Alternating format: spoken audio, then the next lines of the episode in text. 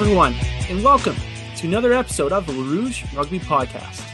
My name is Dan Murphy, and with me always, the fantastic Derek Brissett and wonderful Stu Hardy.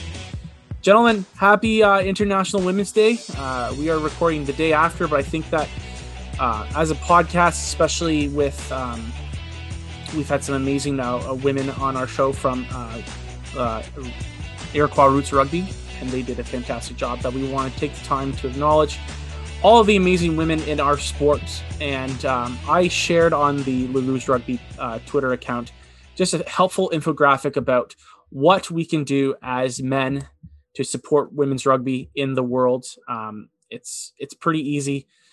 There are so many things that we can do. Take part as a coach, coaching women's rugby. Um, support them by watching their games. There's there's just so many options for us as men to to take our part and help grow their game. Um, so please take your time to go to the Twitter account and see that, and then uh, give it a quick little read. Now, gentlemen, we have a uh, tall task ahead of us because uh, we are like like less than two weeks away to the uh, new new MLR season. So we are going to start uh, by going over the West Coast. Um, because holy moly, there is a lot to talk about. There are a ton of new signings. There's a new team. There's there's lots to go through. But the first thing is that we're pretty lucky that we since we moved to Tuesday, a lot of things have been kind of being announced Monday, Tuesday, either from LR, MLR or the Arrows. So the big first thing that we got to talk about is that TSN has announced that they are uh, re-upping their partnership with the Toronto Arrows and becoming their broadcasting partner once again we got a small taste of the relationship last year. You know, unfortunately, you know, four or five games, and that's that was it. And then they did some of the arrows in the hour kind of stuff, which was fantastic. But um, is there anything that we want to see grow into this year from their you know work that they did last year? Yeah, like I mean, I think one of the most disappointing things about the way the season in 2020 ended was that we were realistically like I think I'm trying to remember what the actual schedule was, but I think like two weeks away from getting MLR games nationally broadcast, like on TSN or whatever, right? Like they would have mm-hmm. been on, they were going to be on the like the main TSN network and stuff. So I think, you know, I can't wait to hopefully like that will come to fruition. Um, I love honestly like I think being on TSN is brilliant. It's obviously it's one of the two biggest sports networks in Canada, which is great because that to me the most important thing about that is that just your average sports fan will pay or is already paying for TSN and by having mm-hmm. MLR on TSN it, it increases just the chance that it's like they stumble like new fans will stumble across it because it's on a platform that's so easily accessible. I think like I don't know if the like what I would want to see more out of necessarily. Um, just like if the games end up on TV, like that's the thing that I'm most excited about because that just increases, like, you know, hopefully, I mean, maybe weird talking like this, but you know, in a post COVID world and stuff, if the games are on TSN, you know, that increases like, hey, maybe, you know what I mean? Maybe like there was like an afternoon baseball game or afternoon hockey game or something, depending on the time of the year and it's like TSN's playing that, and then it rolls into you know if you're at a bar or something, the next thing that comes on happens to be an Arrows game, and now you have people in a bar watching rugby because it just happens to be on the TV, right? Um, and I think things like that, things like that, are what I get really excited about from TSN. I think too, like TSN wanting to do things like arrows in an hour, like kind of willing to go out and you know ask for and get rugby content created for them um, I think ultimately, like, I don't, I don't really know if it would be feasible or necessarily even has anything to do with the Arrows broadcasting deal. But I would just like to see, like, you know, it'd be cool if like TSN's website started kind of adding a little bit more. As I think we talked about this before, get like a rugby column or something like on like the top page, or make it a little bit more visible in like the other sports section or something. Um, I think that would be great. Um, they did a great job when the World Cup was going on. That yeah, that was one exactly. of the things, right? Like that would be really cool. Exactly. Yeah. So it's like more things like that. Like just make it like I just want like I hope I guess my ultimate hope out of the deal with TSN and stuff beyond you know games being broadcast um on you know either their app their website or just on like the tv network is you know hopefully it gets to a point where it's like you start seeing like major league rugby stories and stuff like that popping up on their uh like you know on their like their news feed things like that. Um i think that would be kind of like the ultimate but i guess you know part of that is like the arrows in major league rugby kind of proving to tsn now that you have a full season to do it right like how viable this is how many people are watching it and stuff. And i mean ultimately like i hope i would encourage everyone to be like do like do your best like tune into tsn make sure you like bump the ratings up. I mean if for some reason you have something that's so important that you have to miss an arrows game for like i don't know leave the tv on in your house just turn it on to tsn so it bumps up that rating a little bit um and then rethink your life because why are you missing arrows games? But that's besides the point. Get your priorities straight. Watch every arrows game live.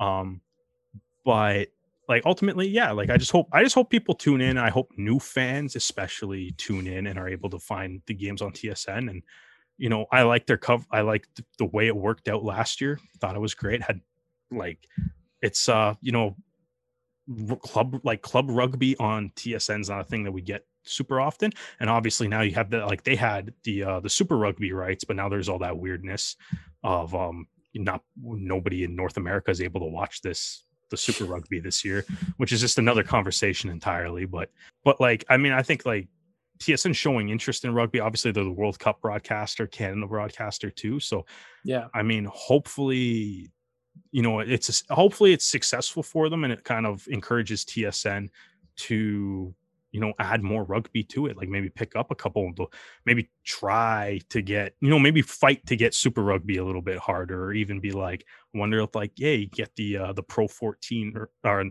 guess pro 14s with DAZN premierships with sportsnet and then I guess it would be uh like I don't know, maybe get top 14. Top 14, top yeah. 14 would be cool.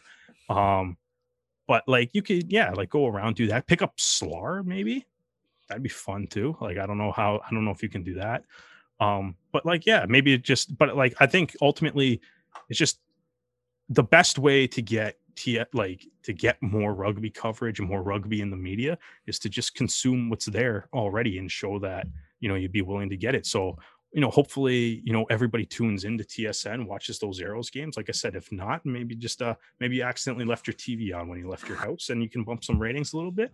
Um, because those will always be fun too. But I'm excited to just at the prospect of, you know, one of the one of the biggest sports networks in Canada playing Major League Rugby. And it's like it's something we would have got last year, but with the way the season ended, it it it didn't. So it's like you know, seeing it become official again, it's like it has me just as excited as it did last year because I, uh, I think it really is a key thing in getting the sport to grow within Canada. So, for any Brits that are listening or watching, like myself, uh, TSN would be the equivalent of BT Sport. So, this is a pretty big deal, especially for the Arrows and the MLR. Um, one thing that I would like them to do is follow a format similar to the World Cup final, as opposed to what they did for the World Cup group games, which was just take the global feed and then do nothing else. It was when it came to the World Cup final when they had um, people in the studio. There would be the host, there would be guests as well. I think maybe even include some form of analysis. So in like the bill, why did this try succeed? Um, how is the defense working? Why is this player being chosen as uh, man of the match?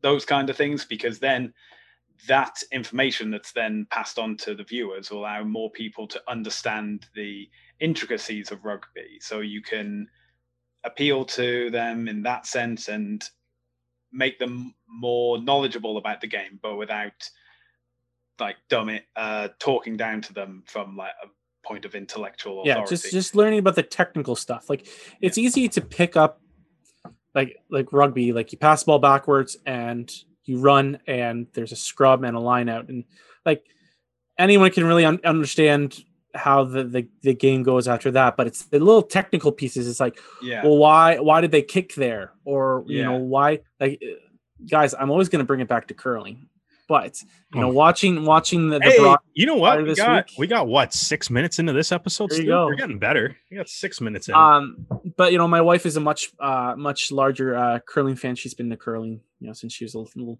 little spot. Um, I'm always kind of asking her, well, why do they do that? Why are they why aren't they doing this? And I think that Stu, you're right. I mean, uh, Brian Spanton and uh, Gareth Rees uh, were kind of the the the, the go to analysts for for Rugby Canada on TSN for some of them their ARC games, and they had them. You're right at the World Cup final. So I would love to uh, to have that as well. I'd also just like to see, and it's kind of simple. We know that the agreement is now. Start showing some ads. Like that. Yeah. That would be really cool. Right now, that I'm, uh, you know, a lot of like the the Brier right now is going on right now. I would Yeah. love to see a Toronto Arrow ad right now, or you know, people are tuning into a Leafs game, Toronto Arrow ad, or you know, anything. Sports Center. Like let let's let's start to see that ramp up a little bit. And you know, that would, maybe it doesn't happen this year, but if this is gonna be a relationship that's gonna grow, like throwing those ads in would be really cool to see. Yeah, I think um like Austin did that with like a like I think like a like one of the like the Monday night football games or something Yeah. like that. Like whatever the uh I'm trying to I don't know. I don't want to I'm probably gonna screw up my Texas geography. I'm trying to figure out if the Cowboys or the Texans would actually be closer to Austin, but um it was like one of their games or something, I believe. And they I will pull up the map. oh all right. it But was um, the Gill Texans, obviously, and uh, um, but yeah, as in they advertised in front of one of the largest. yeah, they went after a big television. audience, yeah. They went after it. Yeah. They went after it. So, Okay. Uh oh, it's kind of like a weird triangle. So I would I don't want to do the actual like math. Just guess, ballpark it. Ah, probably Houston. Probably Houston. If you're from Austin, let us know what NFL team you cheer for. Um, Something weird, probably. Probably like the cow uh, the uh the Packers or something, just because Austin's so weird. Yeah. All right. Well, the other bit of news that was announced uh, today uh, was that MLR has selected Genius Sports Group as the official sports betting partner. Um, now, coming just going off that, that doesn't really understand what the kind of relationship is going to be. Um, but MLR has granted uh, GSG uh, the rights to capture, manage, and distribute the league's official data with sports books across North America and worldwide. Um, we know that there is interest in regulated betting on our matches, and we have to take proactive measures to safeguard the integrity and transparency of our events, said uh, Commissioner Killebrew. We will have the utmost confidence in the GSG to manage our data and deliver to the sportsbook partners, further engaging all fans, old and new. Um, so this group um, has worked with the PGA, English Premier League, and I guess over hundreds of other leagues worldwide. Um, so this is, to me, the, the first step leading to this is, oh my goodness, uh, does this mean that we're finally going to get a robust fantasy? Like my heart is racing when I when when uh, I think uh, Derek threw this into our chat. I'm like, this is great. Um, but I want to get your guys' opinion. I'm going to go to you, Derek, uh, because you were kind of chatting about this with Andrew Ferguson on Twitter uh, about how you have some degenerate friends, according to him. Uh, but how is this going to change the fan experience of Major League Rugby? Um, well, first of all, Andrew Ferguson is 100% correct. My friends are degenerates. Um, and I think this is going to be great for Major League Rugby and for my degenerate friends. And hopefully, my degenerate friends will become fans of Major League Rugby as a result of it.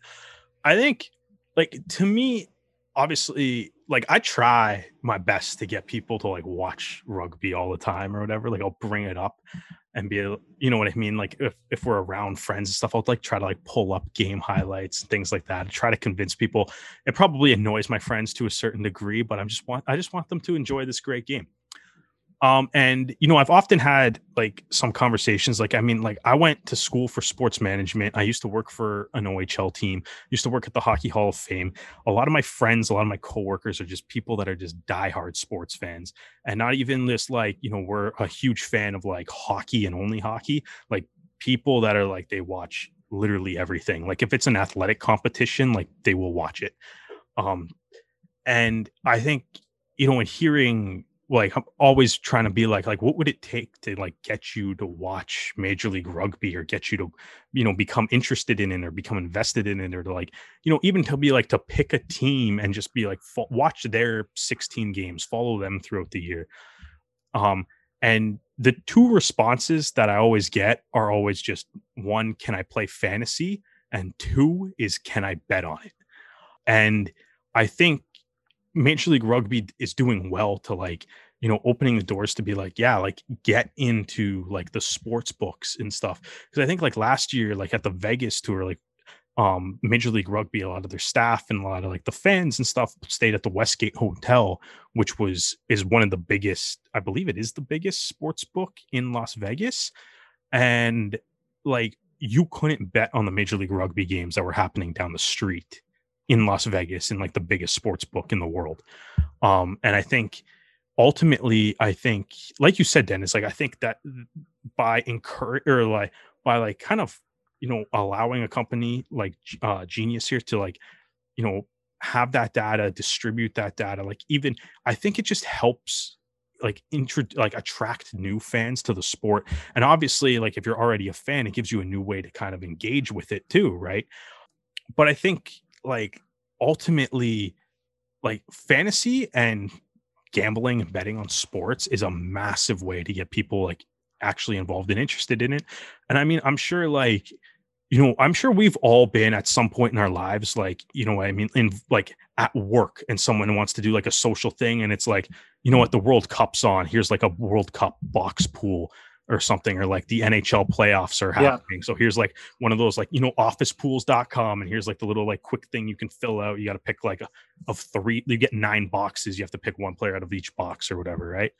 And it's like I'm sure like at some point we've all been involved in one of those and it's just like you put in like whatever money but it, it's like even if you're not completely interested in the sport because now your friend was like hey do you want to be in this pool or hey do you want to you do you want to do this or whatever? Now you're like paying attention to it. Like even if you like i'm not a soccer fan the only time i ever watch the world cup is when someone's like hey do you want to like join do the, a pool? like, you, you want to yeah. do this pool? And i'd be like can i win money? And i'd be like all right sure i'll do this pool. Like why not? Right? And it's like and i think that's kind of what you kind of open the door to. And even like honestly like even if you're just like hey like you know sometimes you're just like sitting at home and it's like you know if you're like scrolling through like one of the betting websites or whatever and you maybe you stumble across rugby and be like ah sure why not bet on it and then just be like oh I, well now that i bet on it i might as well go watch it or whatever right um and people do do that so um it's like I think ultimately it's like it's a good way to attract new fans. It's a good way to engage new fans. And like you even like, and I think it also could help new fans too. Like say if you were to say for like sports betting purposes, like we're about to do like a Western Conference preview on this show, but it's like you could do something like like you know what I mean? Like if you're a new fan and you've never watched it, maybe you're not necessarily interested in gambling on it, but you can maybe like look at you know the Toronto Arrows have that new thing with Coolbet, right? That's going to be like they're going to be their sponsor on the back of the jersey. So maybe like yeah, if you're like you know interested in rugby you can like go to coolbet and be like all right like here's the odds for every team to win the mlr shield. And just by looking at the odds it'll give you kind of an idea be like okay these four teams are like the favorites that are really good. It's like okay these teams are kind of at the bottom. They have really bad odds. They probably stink. And then there's a whole bunch of teams in the middle and it can kind of give you a little bit like as a new fan could help give you an idea of like where everybody's like stands going into the season. Same yeah. if you wanted to put like you could do all kinds of crazy prop bets and stuff too, like with rugby. But ultimately, like I'm super excited because I think like and and of course, Dan, you mentioned fantasy. Um, like in order to like gambling to happen, that means like I think one of those things that you know the league hasn't quite done yet, but I think they want to do, and I know they want to do it, is get more stats and more information about the game actually out there.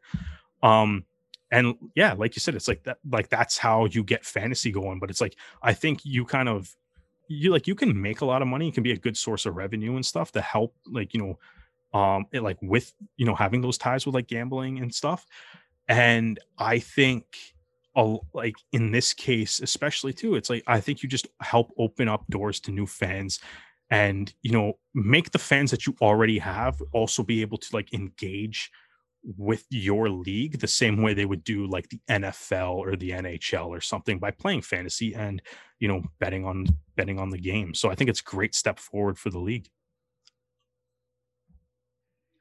So I'm not really the biggest gambler in the room, or any room to be act. But um, one thing that I'm always interested in, and you need to have gambling for it to happen, is player stats. So it's always been yeah. the issue, and it was proven by ESPN Scrum last year when they announced that they would not be updating any of their records going forward. And people have been like trying to find out uh, player statistic from uh, clubs and stuff like or competitions, and they said their only response has been that they would provide it if it was in relations to gaming or betting. Yeah. And now that this now seems to be in place, there's going to be a position going forward where you want to find out player stats, which are more than just the simple how many tries have they scored, how many tries have they assisted with, how many games have they won. It's a question of finding the smaller details that you're more interested in, like how many tackles made in the game? What's that? What's a player's average tackle rate over a season? Oh, for sure. Which can then be used if there's a gambling function behind it. Just because me saying, "Oh, I want to find out the tackle rate of this player," at the moment involves going back through all the games they've played in MLR at least for so far, and then counting all the tackles they've made and that's an absolute a little bit of work for you. There's easier way. a little bit. Yeah. You could probably ask somebody realistically. Um, yes, but you would have to pay them, and where you're going to get the money for that through this gambling revenue that will be built. Yeah. Well, I so think... that's how that that's the positive that I'm looking for in all of this because that's the, like I said, I'm not really a gambler, but I am interested in statistics and I know there's people out there who are like fans of rugby who don't gamble, but but would be interested in finding out this information. And even if they make a fantasy team, which is purely fantasy rather than, oh, I'm you know I'm hoping I can make a lot of money from this. And so you know it's good to have that information available. And if gambling is the way that we get it, then so be it. Yeah, and I think like you know, depending on how like elaborate and stuff it gets. And I mean, it might not happen right away. I mean, like maybe maybe this starts off with just being like pick a winner, pick a like pick who's gonna win a match or whatever. But like, I mean, you look at all like other major sports leagues and stuff, like you can bet on things like, you know, over under this guy score gets gets two and a half points tonight.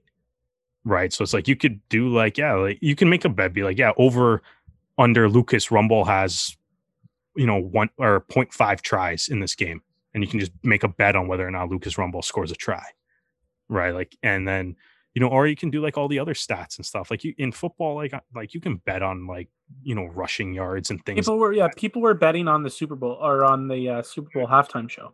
Like you can bet on it on a whole bunch of things. oh, man like i mean the super bowl is like the king of that. Like you can bet on the coin toss you could be mm-hmm. like, yeah, heads or tails, right? Which probably would mean that Major League Rugby would start have to after you did that would have to show the coin toss and stuff. But like, um, could bet how many streakers are going to go through the Austin's home first home game, dude. That that is a prop bet at the Super Bowl though.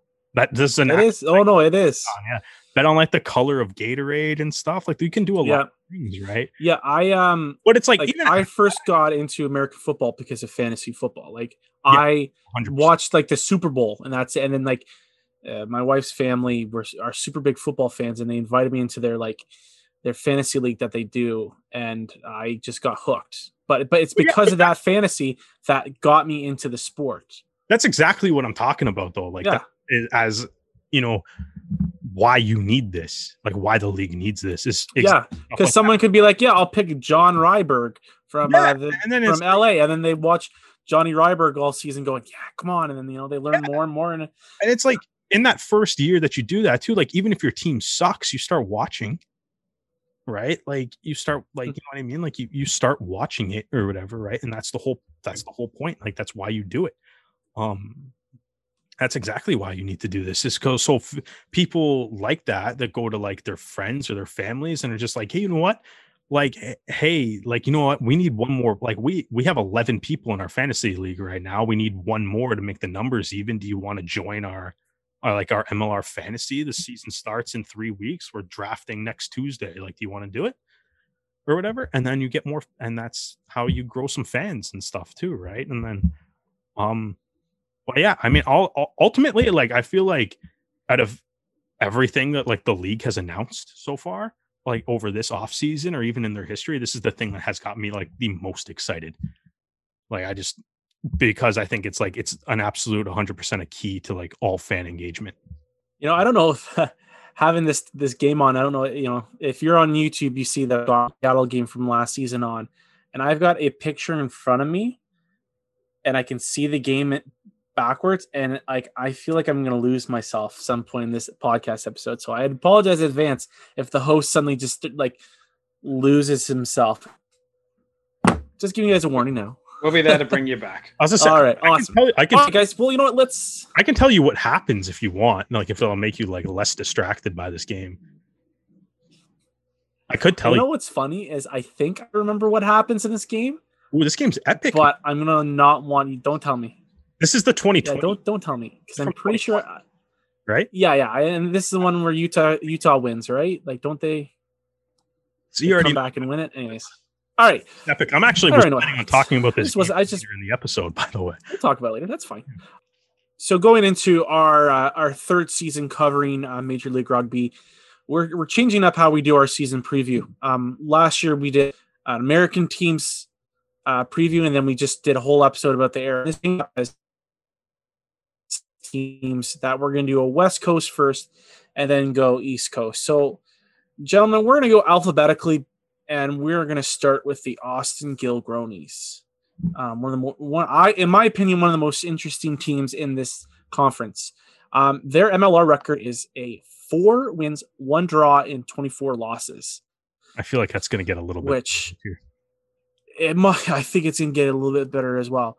Uh, key additions: Patty Ryan, tight head, Christian Osberg, lock, Pele Cowley, scrum half, Bryce Campbell, Cole Davis, Canadian wing, Jeff Hassler, Canadian, uh, center wing, and Connor, Connor Mooneyham, center wing, playing him at fullback. Like the guy's a utility player. He he's everywhere. Um, and then in, in their roster, they have uh, Canadians. They have uh, Mo Abdelmonem at flanker, Cole Davis, Jeff Hassler, and Regan O'Gorman. Lock. So, gentlemen, my key questions going into 2021 for the Gilgronis are can all of their big signings gel to start the season? Because they did not have a great start to the season. You know, it was a it was a rocky start in terms of cohesion, um, and they kind of picked it up in the last couple of games, uh, finishing the season.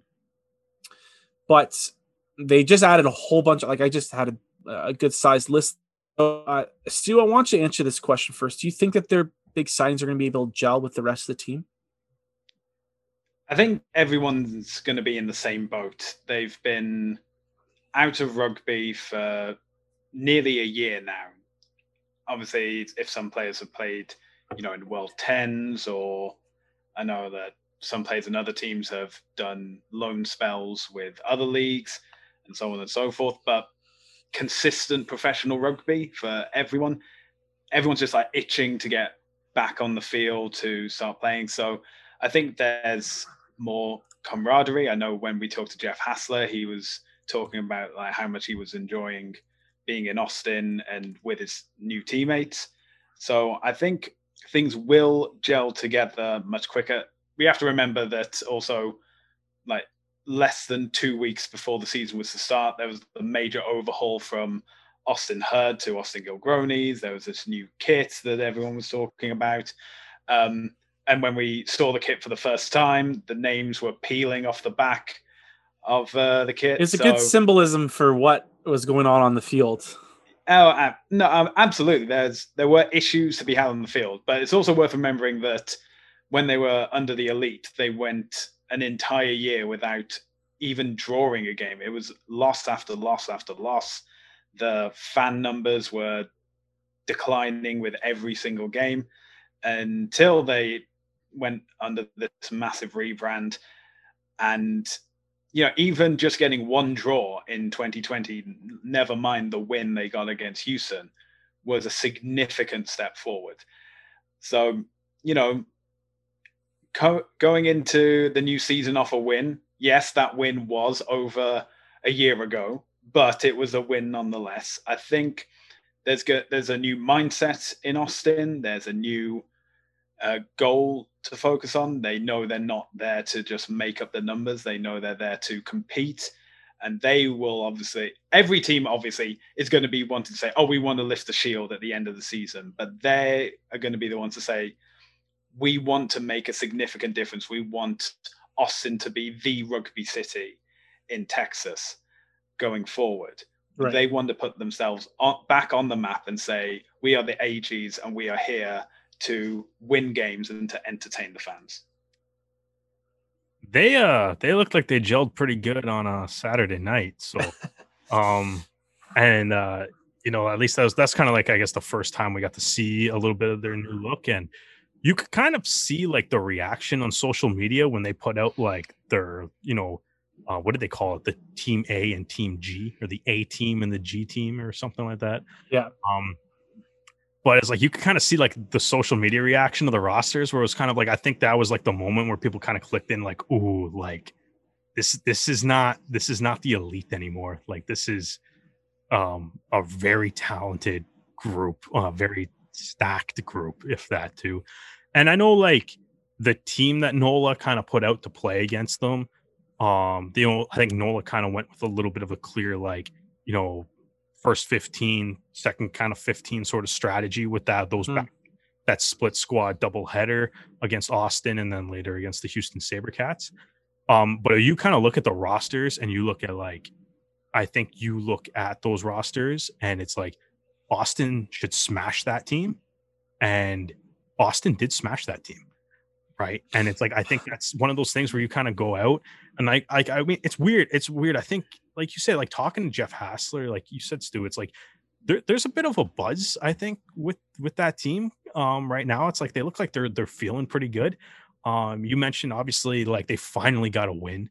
Um, you know, to end the at the end of the season last year with the against the Houston SaberCats. And then they also, you know, Will Magie won the MLR virtual tournament. So they kept rolling with the victories. um, Hey, they count, man. That counts. The only championship MLR gave out last year. Will Magie is the most. I suppose. Will Magie is the most recent MLR champion right now. Um, just because just because it was a different format. Um, but I'm sure the Seattle Seawolves will not enjoy that argument at all. Um, but I think you kind of go that, and it's like, yeah, their preseason game they look good. I guess um they play again on Thursday night, so I'd be interested to see it. And I mean, like, yeah, like Dan, I know you kind of mentioned there's a lot of big new names, but it's like they kept a lot of. Yeah, and I, I, wanted to bring that up because you know uh, Kurt Morath is back, uh, Marcelo Torrealba, uh, Will Magie. You mentioned him. Um, there are some pieces. Back. Yeah, oh. there are there are some pieces that have been around, especially those two in those two positions. Those are the the yeah. playmakers. They. I mean, like Frank Frank Halai's back. Jamie Mackintosh is back. Um, you know, I think like Roderick Waters, who I I really Waters, man like yeah, Roderick Waters lo- looked really good last year, and it's crazy to be like okay, like they actually added some wingers, especially in Hassler and Davis, so like that'll be interesting for like how Waters season plays out too. But even like Frank Halai's back, and I think that's one of those funny things too. It's like I feel like the the Gilgronis like just looking at like their roster, and it's like they kind of between Halai, Mackintosh, and I guess Isaac Ross, even though they haven't really said officially anything, but um, like they they, they just low key have three All Blacks on their team or mm-hmm. whatever. I feel like people don't don't necessarily mention that too often. Um, you know, guys like uh, Adam Ashley Cooper and Matt Giteau get all like the press and the publicity and stuff, but you know they uh they got some really talented players like on their team, and they brought in you know a whole bunch of guys too, like you know Sebastian de Chaves, like you said, Osberg, man, they had like their off season was nuts too. Like, I don't know, like obviously new coach Sam Harris, and I guess Sam Harris plays like 7D chess because he ended up with like you know, going into the draft, everyone was like, you know, Cam Dodson um, was going to, you know, could be the number one pick. and then, you know, there's some questions there, and he didn't end up going number one. So Connor Mooneyham ends up going number one to Dallas, and now they're both on Austin. So, like, you end up right. And so it's like you got like the two best collegiate prospects in the country, and they're both now on your team. Um, you know, just to kind of add to that depth. You got Christian Osberg came back. Um, Hassler, Dave, like it's like they made a lot of nice, really nice acquisitions. Bryce Campbell too, like um, dude, like it's a good team, man. It's just like they're honestly like they're a scary good team, like, and I think, and I think even like all the other guys that were there last year, and it's like, man, like they had good players. Like I still think Mo Abdelmonem is probably one of the more underappreciated players in Major League Rugby. Like he um, I remember I'm trying to remember the stat off the top of my head right now. I should have wrote this down, but it was like he was second in the league in steals last breakdown steals last year behind Cam Dolan, but Dolan played like something like over like two, I think it was like 200 more minutes or something than Mo, right? Like yeah. like Mo played the least out of all the guys mm-hmm. in the top 5 and he was second, right? Um and you know what I mean? And it's like I would love to see him get a little bit more time too. Um right? And yeah, man, that's it's a good team, dude. Like it's a like I think there's they're scary. I think they're like the days of 0 and 16 are a thing of the past in Austin. I look forward to what they do this year. Yeah, and this was a question that we got online, and I I want to kind of talk about it quickly. And they released their roster for their Thursday game against uh, oh, Houston. Yeah, and I want to give you guys the just the backs at nine, and they kind of talk about this that this is uh, the assistant coach said playing two quality sides in a three day stretch allows us from a coaching perspective to test out a few new combination, but more so it guarantees all the boys a final chance to put their hands up. So it sounds like this is definitely kind of a like uh, not some of the starters, but but here's here's the, the list: nine Marcelo Torrealba, ten Kurt Morath, eleven Cole Davis, twelve Mac Mason, three uh, Luis Setama, four Frank Halai, and uh, or four, 14. I was gonna say what that's a weird decision to put him at 14. Sorry, 14 uh, Frank Halai and 15 Connor Mooneyham. That is like they're like we are resting some guys. Like there's no Hassler. There's um you're you're not playing Will Magie, you're not playing Bryce Campbell. Like, do they have the best depth in the backs in the Western Conference? Ooh, I mean, their brothers in Los Angeles, um, which we'll talk about soon, have some pretty good depth. Um, I mean, yeah. So I, I like I'm just actually pulling up this roster for the first time. Stupid jobs not letting me, you know, work getting in the way of what the important things in life, like looking at Austin's roster for a preseason game. Um, Torrealba, Morath, Davis, Mason, Setama. Oh, jeez. Dude, that is scary, man. That's actually like really good. Um, and yeah, like you said, but I'm like, okay, like looking at it, like, okay, so their their scrum halves are Torrealba, um, Pele Cowley, Sydney Shoop. That's pretty solid. Their um, like their fly halves are like Kurt Morath, Will Magie, Mac Mason. Like that's like, I mean, and even like we saw like I got Mac Mason playing playing inside center here, so like you know, yeah, exactly. The, the, the Owen Farrell. They also had him like kicking in uh against Nola too, and he was um I think he missed one. What was he been like mm-hmm. for, like six for seven or whatever that would have been, five for six. I'm not, a, but like they have that. Like I mean, the centers Campbell, Halai, like Satama, Hodson, the wings. Halai obviously can play wing too. Davis Hassler, Mooneyham, who, like you said, is playing everywhere. Waters. Yeah. I mean, I don't know. Like, we'll break. I, I think this, the question, like, does it come down to them or LA? I think, I think like LA's got that superstar talent, but I think like top to bottom, this might be better. What do you guys think? Or, Well- or, do you wanna- or do you want to like go out, or do you guys want to put up something like San Diego? I, I think San Diego's lost a lot of guys. I think they've lost a lot of pieces to to what was.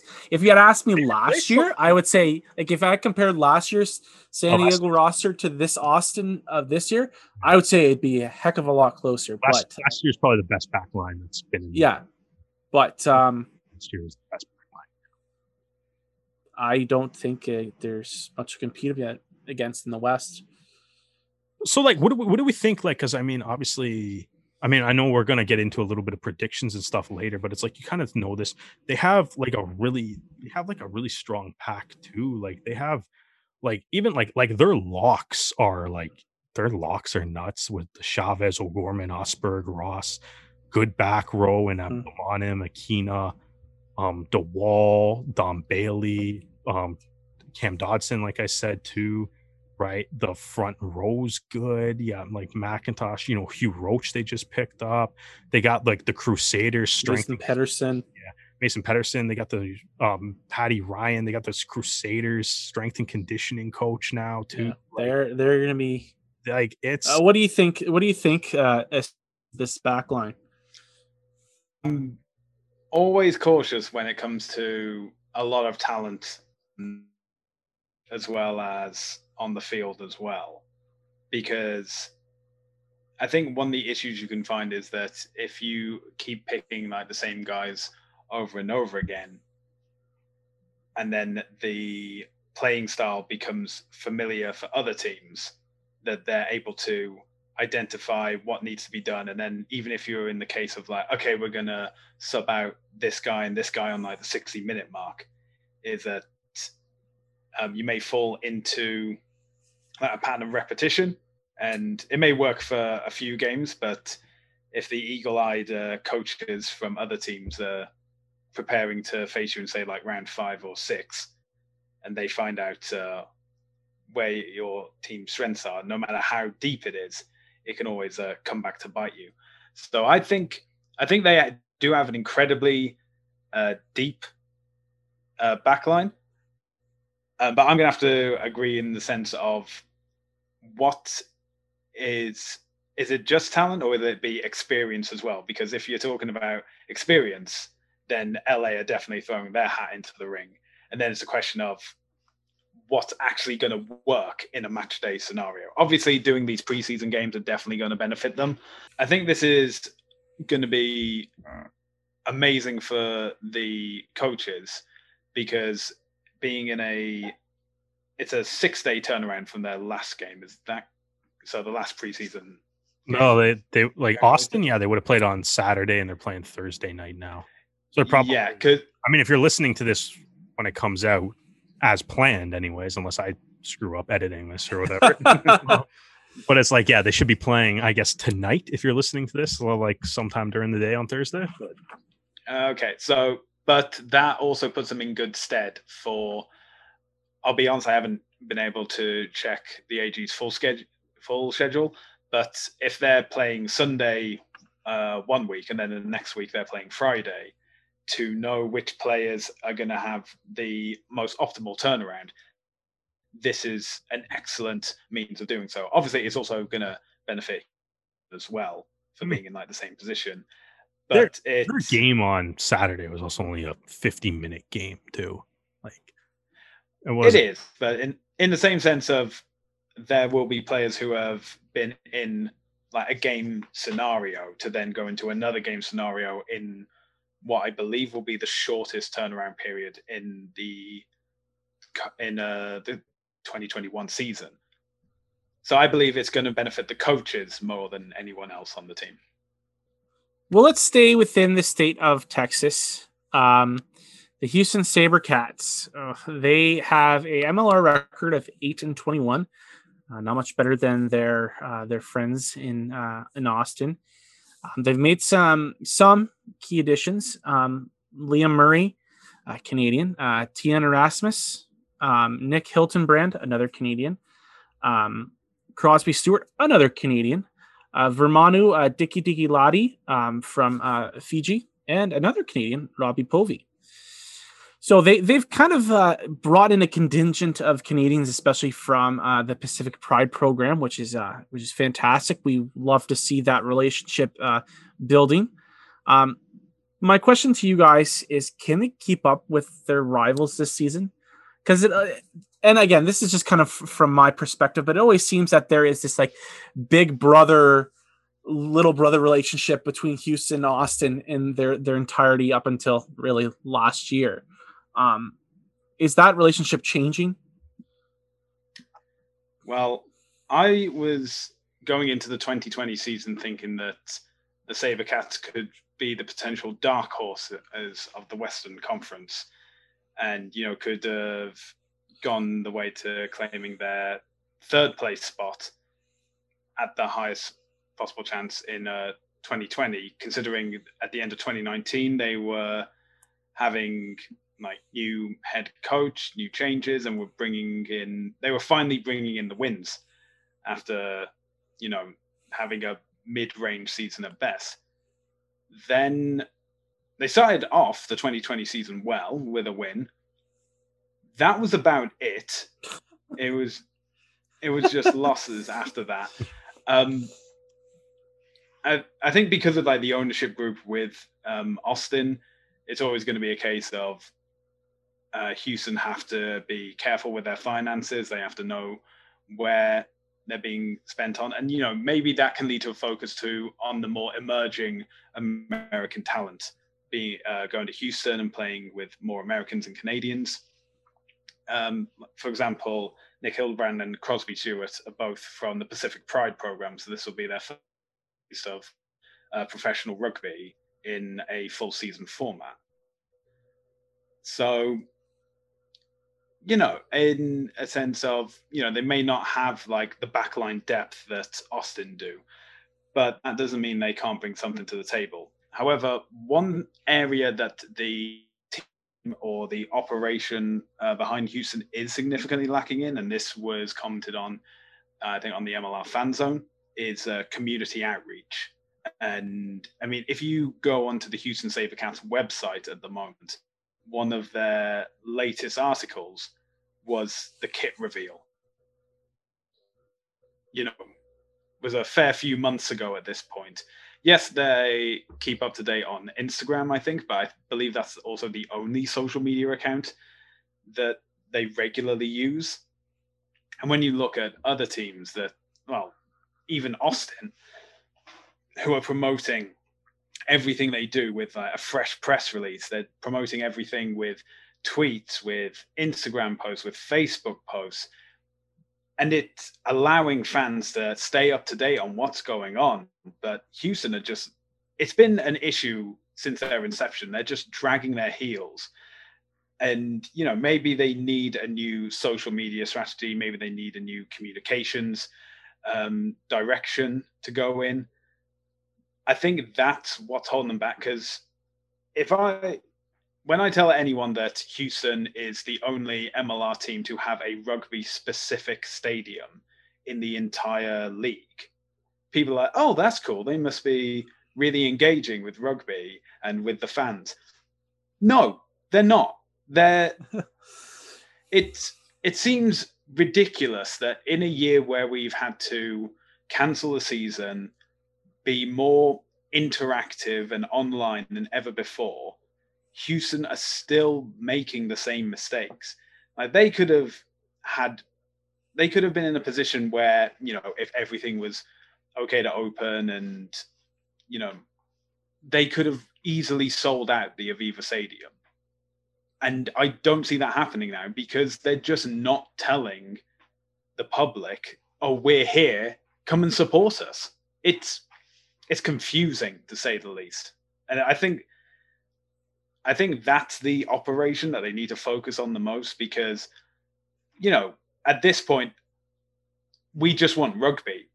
We just want games. We just want to be able to cheer our team on. And if you're in Houston you could easily be unaware that there's an MLR team in your city just because there's so little interaction from them. But right. that but that's just me. All right, I'm going to turn this back to the actual on pitch product that the Houston SaberCats have. Um, so there was a couple. Obviously, Dan, kind of mentioned like they did bring in a few like you know solid names.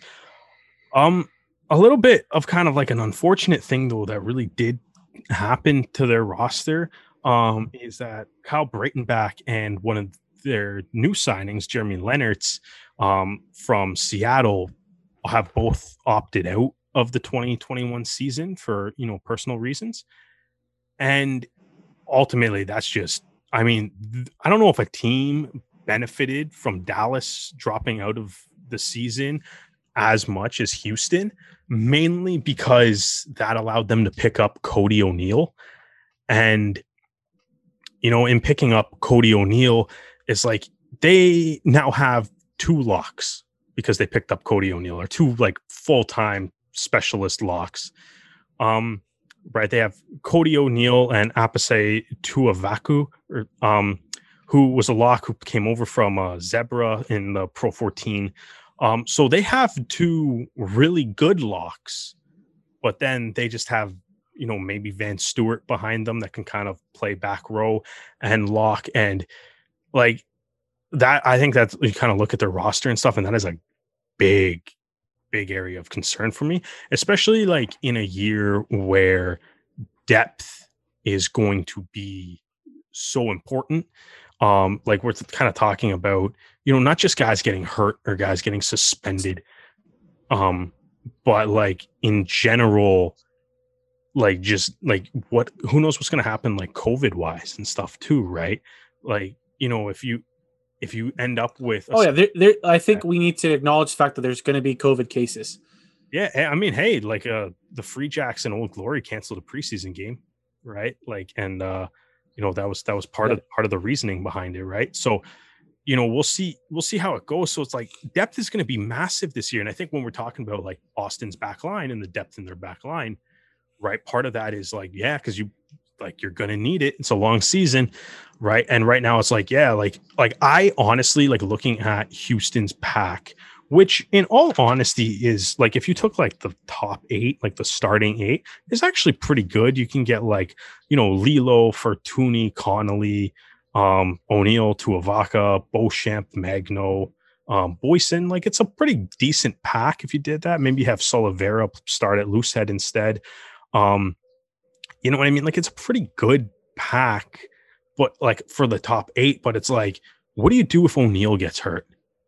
Like or suspended or otherwise can't play for any reason right like then you for don't sure. you don't have locks like you don't and it's it's a big it's a glaring hole um on their team and it, it really is like you know honestly like it's just a one unfortunate thing where it's like i i do think i want like i want to look at like houston and like i want them to succeed they have the best kit in the league um or at the very least the best kit in the league that doesn't have a collar attached to it um, so third best in the league, really. Um, if they did put a collar on it, they would have the best kit in the league. They have like their own stadium and stuff. Like Stu said, like I really want to watch them succeed. It's like I just, man, like I don't think they have the depth to do it this year at all. I mean, they did pick up like Bronson Tellis, Jin Ho Mun um, from Dallas too, and I think they really needed. I think they really needed that. They needed to pick up those guys from Dallas. Um, it's just yeah, like I mean, they're, they're starting 15. Like I said, I think it's good. Um, you know, obviously the backline, Roos, Windsor. Windsor is probably like a perennial MVP candidate just because like the Houston SaberCats go through Sam Windsor. Like if Sam Windsor plays well, the SaberCats play well. If he's not playing well, SaberCats lost. Like that's really what Sam Windsor is, the heartbeat of that team. But even like Esdale, mm-hmm. Freyer, Howden, like you said, Diki Diki Lai looked pretty good in the preseason game. Um, Penjulian, like, like they got a decent, like they got a pretty good like starting 15. It's just I just don't, in my opinion, I don't think they have the depth to like, especially in a year like where only the top two teams in a division are going to make the playoffs. Like I don't think they have the I I just don't see them having the depth to do that at all. And I think one of the big, like, especially in their pack, like, I just don't think they have that or whatever. And it's going to be a long season and stuff. So that's kind of where I stand on the the Houston SaberCats. And I guess like I don't think I think like they definitely had moments in that exhibition game too against NOLA where they looked good. Um, but like I just man, like I don't know, like it's just my um yeah, I, I just don't think like depth is gonna be so important this year. And I really just looking at their roster, like I just don't necessarily see it. For sure. But I think I also kind of see a little bit in like what Austin kind of had. And it's like if you're a SaberCat fan, it's like maybe this year sucks, but you also have like the young talent, like you said, all those pride guys, Liam Murray, um, Hildenbrand, right? Like a lot of you know what I mean? Like guys like Bronson Tellis. And it's like your time might be coming soon, but it's like you might have to kind of like suffer through deal with the tough year, times. Deal with one deal with a tough year and then maybe kind of like maybe you make some key signings in the offseason. Maybe guys like Breitenbach and Lehnertz are available next year too. That helps. Um, but it's like, yeah, you might have to. This one might be uh, honestly like this. This might be a tough year. but all right, let's move on to the new guys. Um, the new guys on the block, like guilty Major League Rugby record of not applicable because they haven't played yet. Um, you can make the argument that key additions could be the entire team, but uh, we're you know uh, Sean McNulty uh, coming Everybody's over from the, the Free Jacks. Yeah, Luke White coming from the Raptors. He's been a beast. Corey Thomas, Canadian, apparently. Um, Adam Ash, uh, fr- from the Glasgow. Nick Boyer, who's kind of been on you know uh, the Raptors, uh, San Diego, I believe, as well. Uh, Christian Rodriguez, a young, exciting uh, up and comer. Luke Carty, which is was another surprise, and then turns out he's American, so that's great. Um, Adam Ashley Cooper, which we talked about last episode. Uh, Bill Meeks, uh, Mika Cruze from the Raptors, DTH, who we've had on the show. Canadian Johnny Ryberg and Glenn Bryce and Matt Giteau, which was most recently announced. So an did exciting you say, did you say Adam Ashley team. Cooper? I don't think you said Adam. Did you yeah. say him already? Oh, did you? Yeah, oh, I'm just I'm not paying attention to what you say. Wow, not listening at all. You're watching Poor listening skills. Uh, you know, so I was gonna say I'm watching the so game. Canadians, they've so as for Canadians, we mentioned DTH. Um, Lindsay Stevens is a, can- a Canadian qualified uh, player. Uh, Corey Thomas and uh, the nice little addition to their team, uh, Mark Carter, who will be an analyst with the team, but also Rugby Canada six months, six months uh, with with both programs, which is fantastic for both parties. So my question, it's this question is similar to the um, to the Gilgronis, but um, LA has had kind of a robust uh, training camp, almost a month. If you guys want to listen to more about that um, MLR kickoff, they interview uh, the head coach, and he kind of talks about everything that they've gone through, uh, which is really, really interesting. Um, but can this LA team come together and kind of a and and can this team come together in a barbarian sense? You know, you've got so many guys that are pros already, you know, or, or Raptors. You know, they've all got experience playing in a pro team. Can they just use that combined um, skill and just make something magic happen? Um, or will it take time, like kind of other expansion teams that we've seen? You know, uh, it took pros quite a while to get to the team that they are and the role in that. Um, you know, it, it, took it took Old Glory some time to figure things out. So, where do you guys seeing them starting their their season? I just want to begin by saying that because of trades done during the MLR draft, uh, they have 12 international player spots on their team as opposed to the 10 that other teams have it also makes sense with Adam having one season contracts and both had being on the verge of retirement prior to these contracts. So those two would make sense to be the um, one year bonus players to have. I'm I'm glad they're here. I think they'll definitely raise the profile of the league. And, you know, in the sense that um, I think LA will be the glitz and glamour Gill team, and Austin will be the, the more relaxed of the uh, Gill branded teams. So I think having all like these star power names from the world of rugby, you know, guys that have played uh, multiple World Cups uh, on the team is going to attract a big audience, especially international audience. I know we've talked about it a lot, but I think getting more eyes on MLR is ultimately a good thing, and having these international players will do that.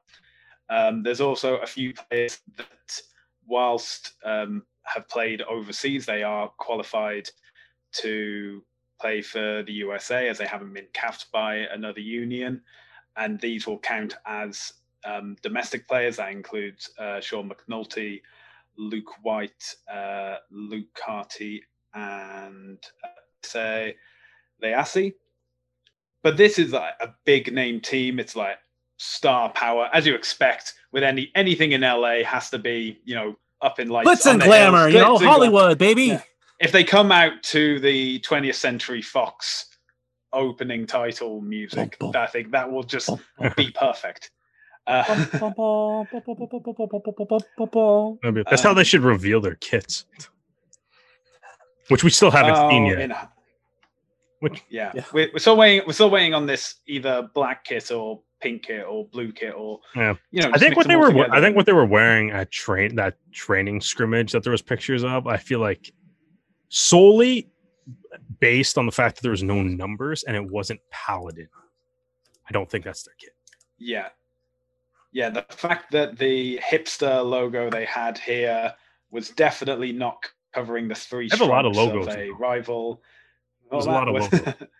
oh yeah, yeah. Well, definitely a mix of logos, mix like a cocktail, and um, wow. But I think I never said the jokes were good. Um, or not. Mm-hmm. But in the same sense of if you, I think it will take at the very least one game for everything just to click into place. Um, so you could look at Toronto, you can look at Old Glory. They had strong performances when they started, but they didn't take the win in their first game. But then it would be like the following game, everything would just start to fall into place.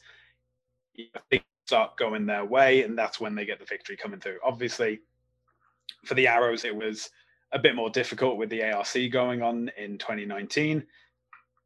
Um, and but Old Glory uh, lost their first game and then had a run of four games, all victories. The first of which was over the defending MLR champions.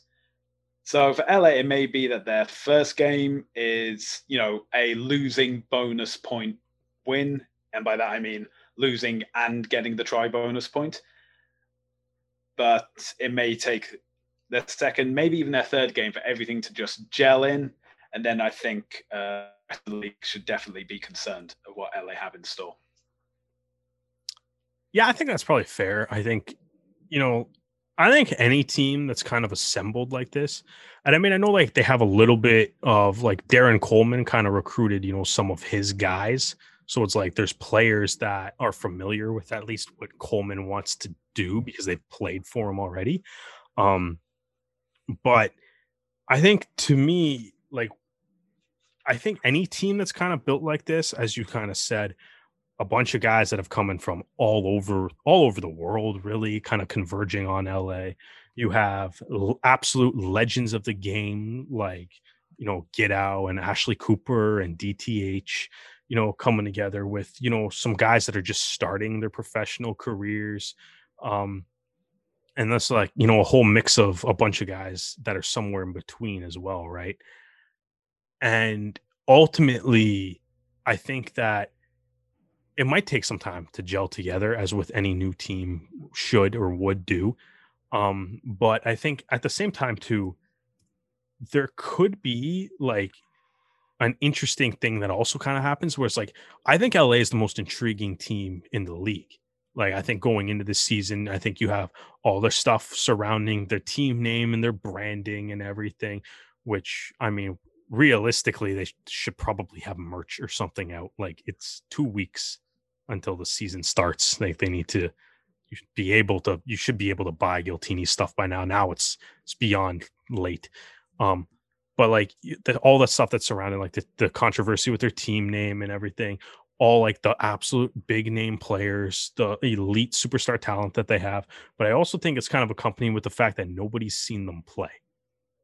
Right. So it's like it kind of comes out and it's like you kind of look at it right now and it's like, you know, every other team in the league, you have film to look at and like be like, this is what the Toronto Arrows try to do this. The Seattle Seawolves try to do this. The Legion will do this right? You have all that on everybody else. And even like, you know, so far this year, it's like, yeah, like we got to see NOLA, we've seen Atlanta, we've seen some Austin, we've seen some Houston.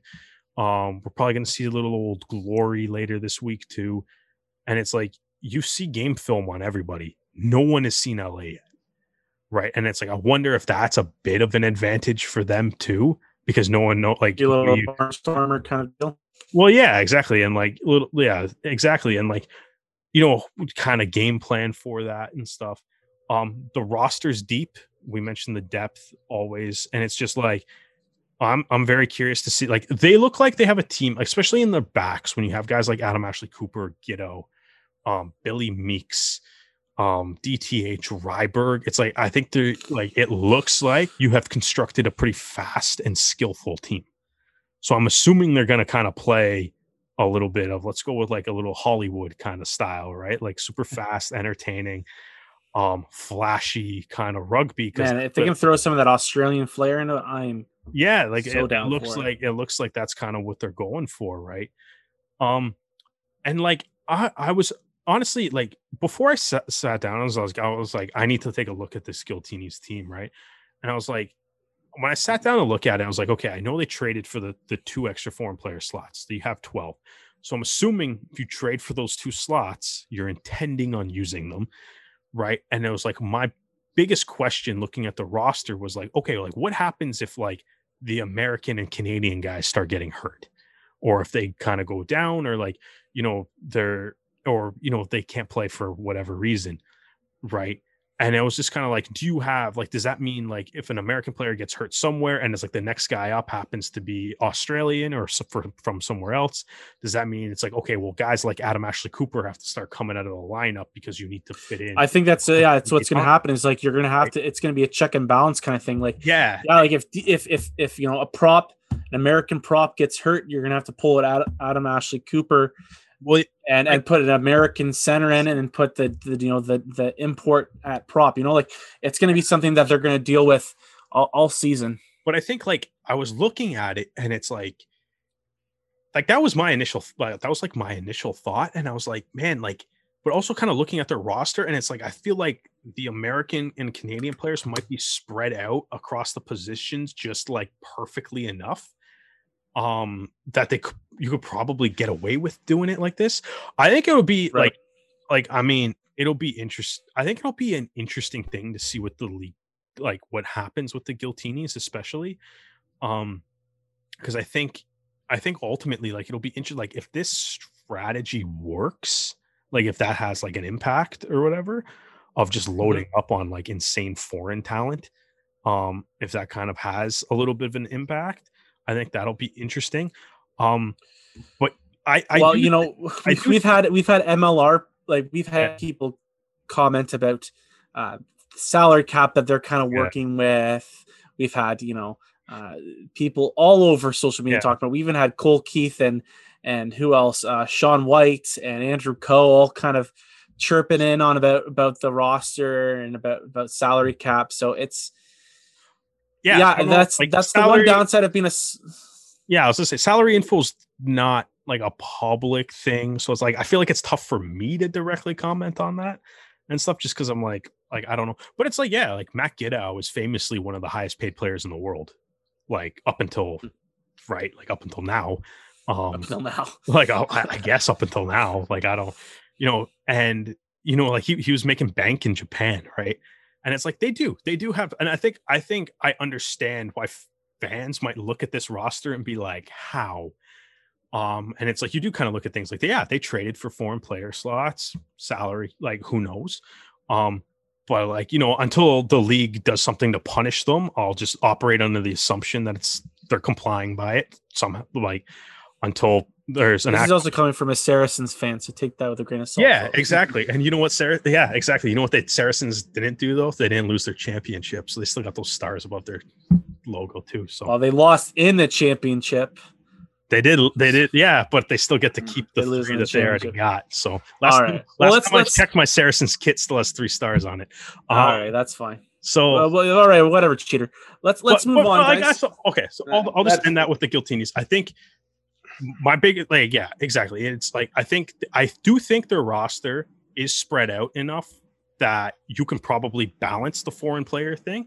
It's kind of weird seeing an MLR roster that legitimately has more foreign players than American and Canadian players on it. Um, but it's like I Mhm. think they might be able to balance it out. But it's like it- ultimately, it's like that might end up being a weird depth issue that they have to deal with For sure. right is just It'll be like, it'll be you very have, two, you have two levels of depth you have just the depth of your roster and then the depth of the actual domestic talent that you have to shuffle around um so i mean we'll kind of see how they end up actually dealing with that i'm just curious to see what, what game one's going to look like because like i said no one's seen them play so we'll see how this goes Yeah.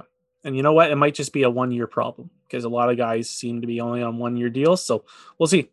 All right. Well, we're going to stick in California. It's nice going alphabetically. We can also kind of stay a little close geography, uh, geographically. Um, we're going to talk about San Diego quickly. Um, they have the best record in the West um, throughout their time in MLR um, 22, 1 and 6. Uh, key additions uh, Chris Baumann, which was a new new signing, very exciting.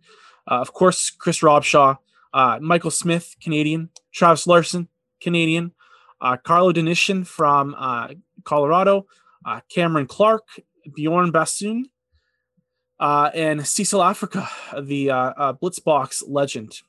Um, their Canadians are Josh Steele, who has been part of the club since uh, 2020, uh, Travis Larson, and, and Michael Smith. So, gentlemen, uh, I got a couple questions and I want to go through them quickly, but will this venue change cause a bit of chaos for this team? I mean, you got guys like Chris Robshaw signing up to be in sunny LA and they're moving to sunny Las Vegas. Like it's it's and, and changing venues, changing, you know, um training facilities, but even just like the climate. You're going from from ocean oceanside to arid desert.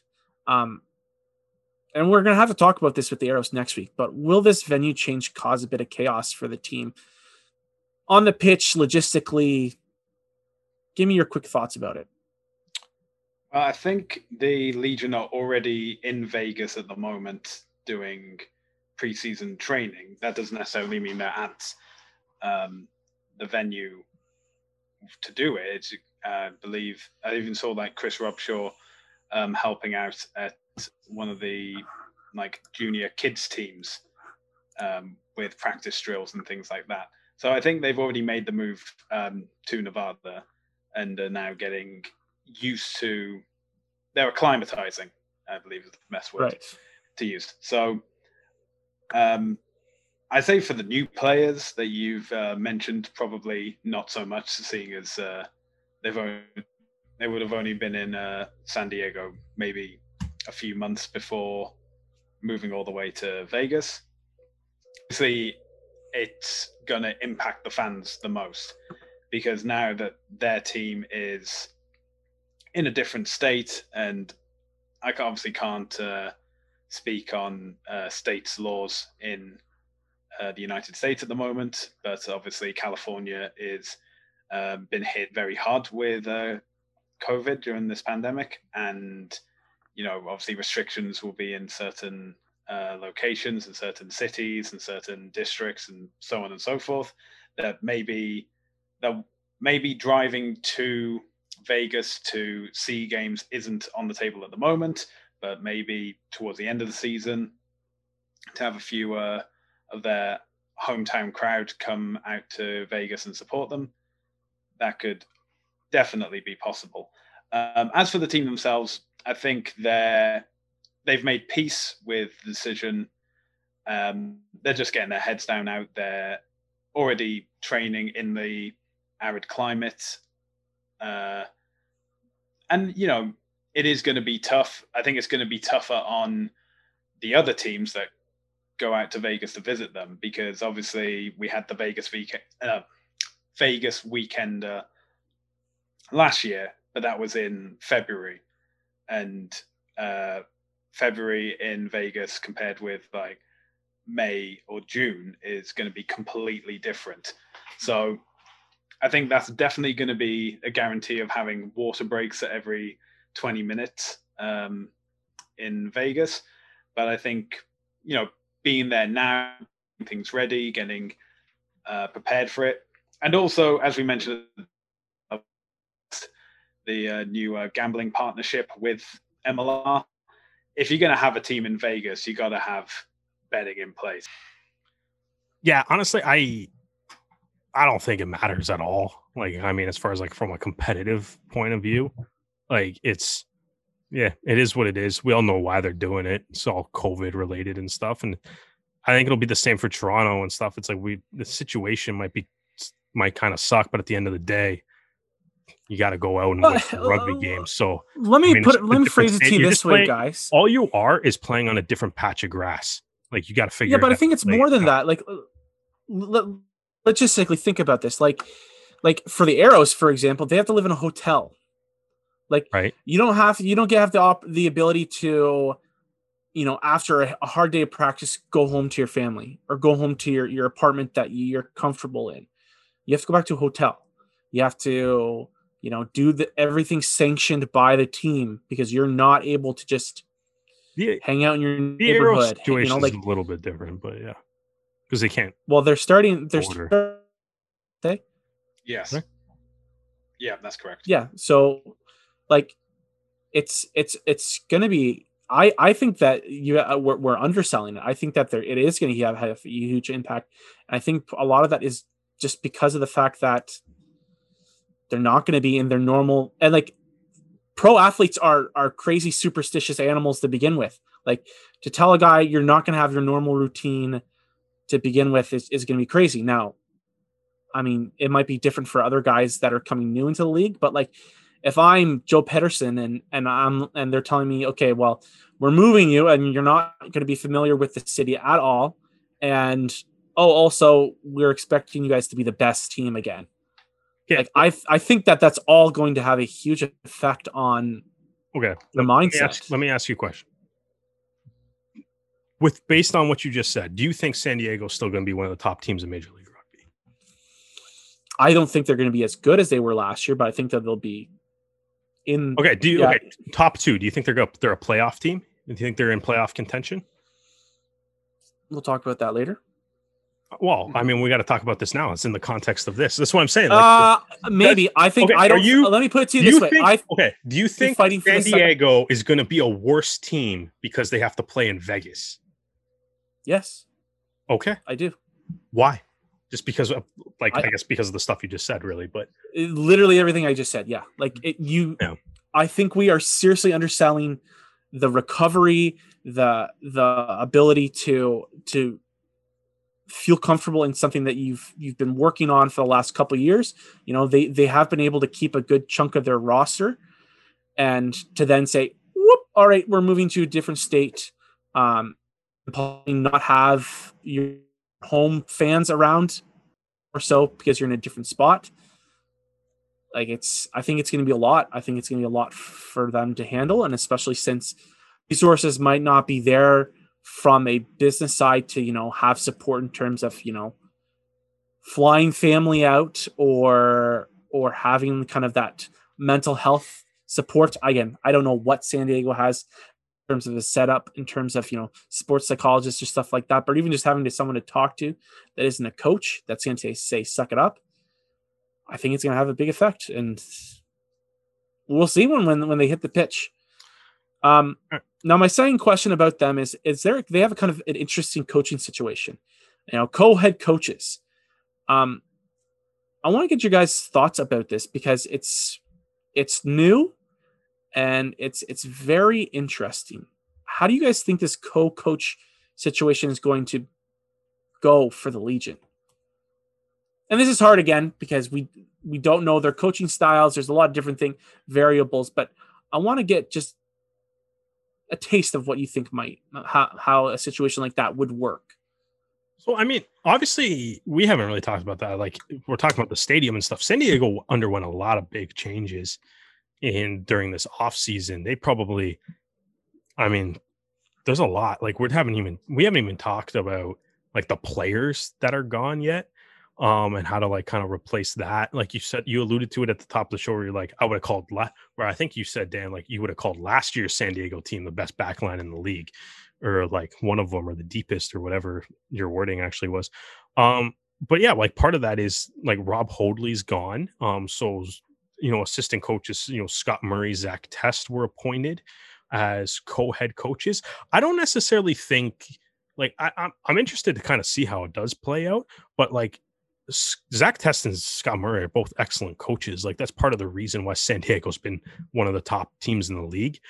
And you know, I think I think Rob Hoadley is a little bit of a loss. They kind of lose him on the staff. I think that's kind of has more of a bit of an impact. But I think it's like between Test and Murray, like you just kind of take what you're good at, do what you're good at, let the other guy do what he's good at. And ultimately, I think you can kind of find like some cooperative cohesion there. And obviously, like you know, if you've been with the team already, like I like you know, every team in the league has multiple coaches, right? It's just you know, kind of one of those things where it's like you can give obviously like you know head coach is obviously an important distinguished title and stuff but i mean if san diego's going to spread the wealth a little bit then that's also fine i think i like yeah i i don't see why it can't work um, I'm kind of with you though, Dan. Like, I don't think San Diego's going to be as good as they were last year, but I don't necessarily think it's because they're playing in Vegas. I don't think it's because they have a pair of two co-head coaches. I think it's just because they flat out their roster took a big depth hit.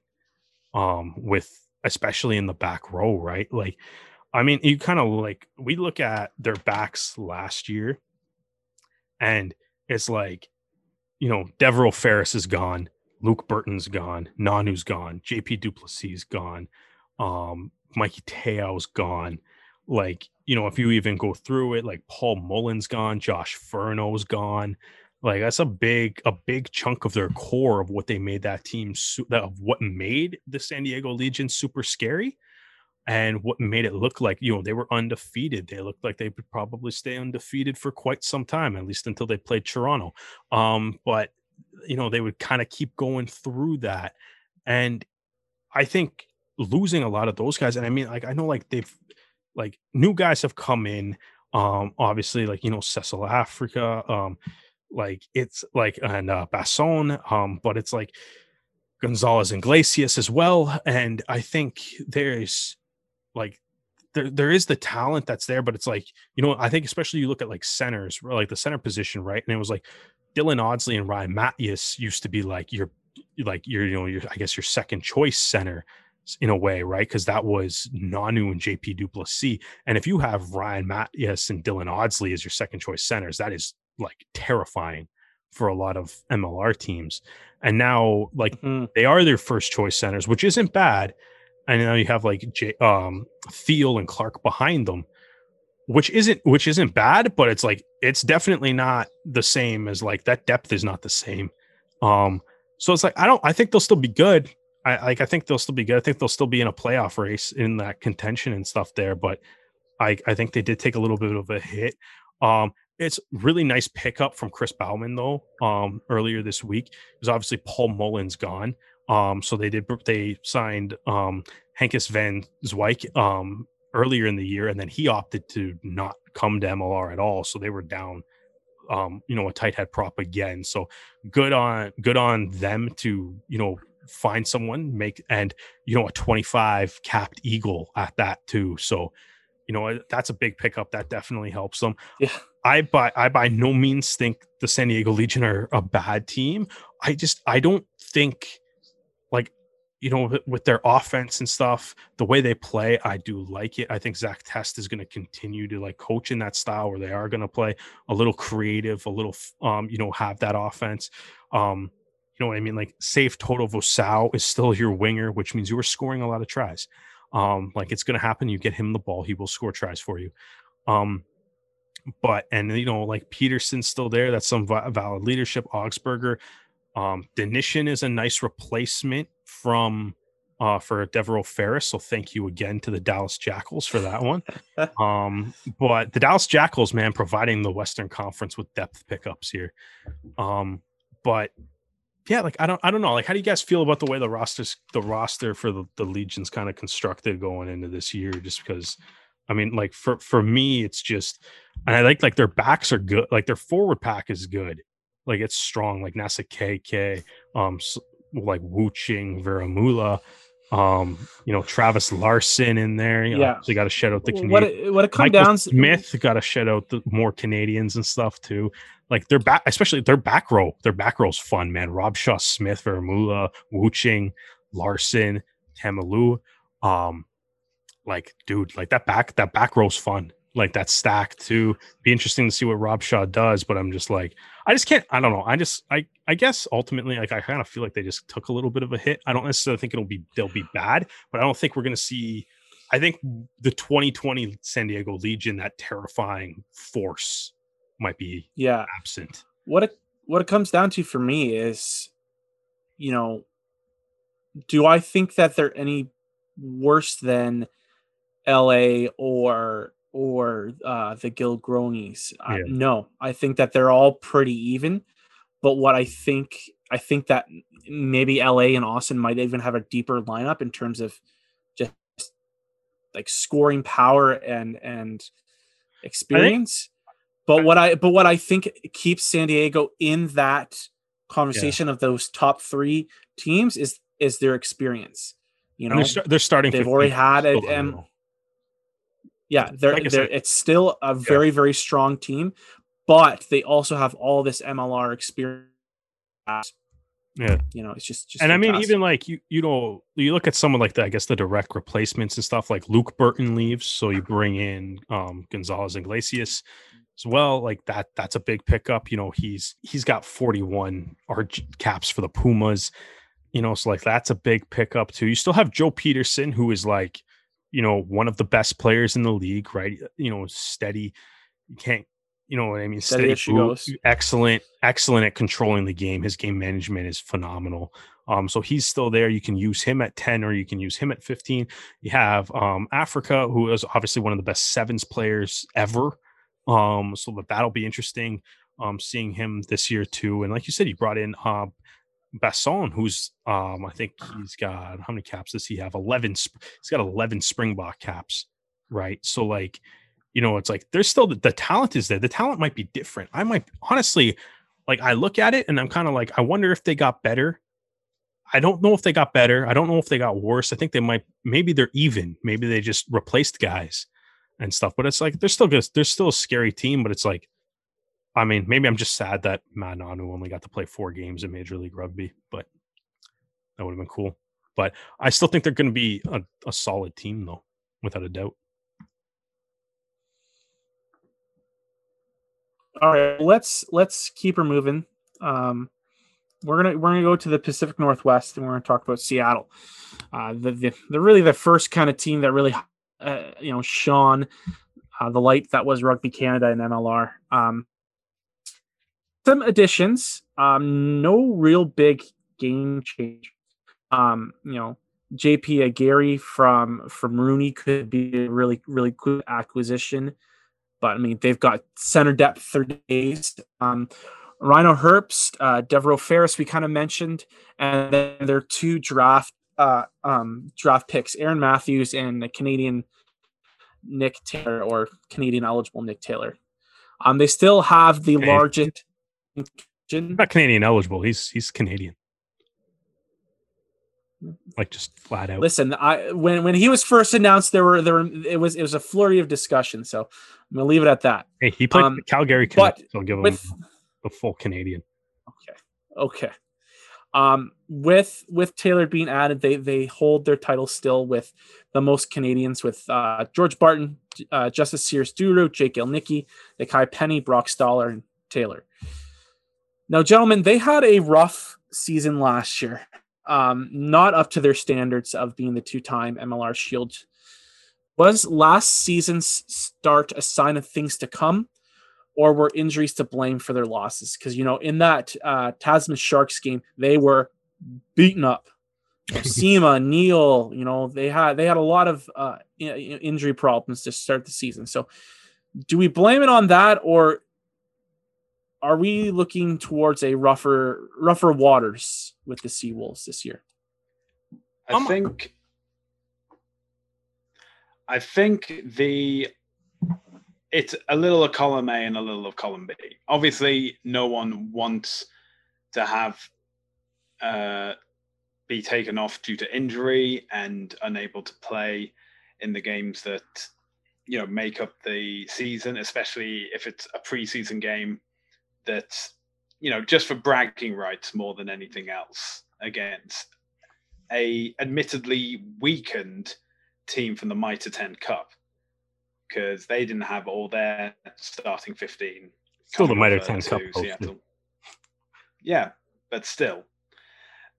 And the point being that what makes a good team, and we've talked about it already, is when it comes to things like Austin and LA, and it's not just having the best starting 15, it's also having the best bench and then the best reserves as well. And I believe that Seattle were woefully exposed in the opening, well, the only five games from 2020 of the MLR season.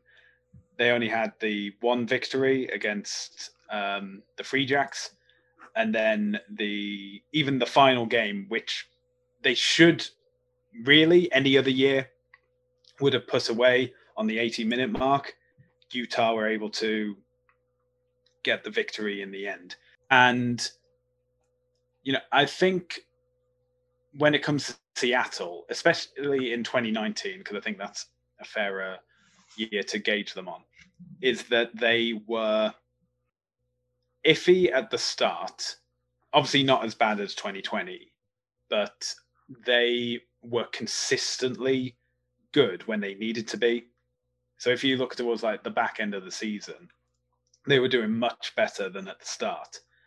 And that obviously paid dividends come the uh, playoffs and the final.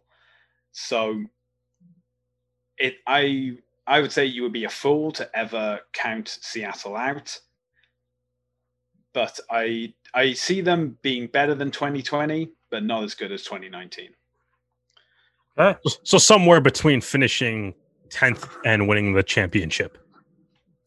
So that's a, well, that's a, that's well, this, well, this, good pre- well, this that's a thing. narrowed down prediction there.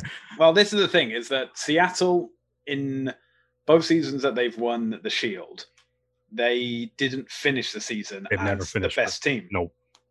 And that's that's what I like. That's the crux on them. In that, I like an underdog.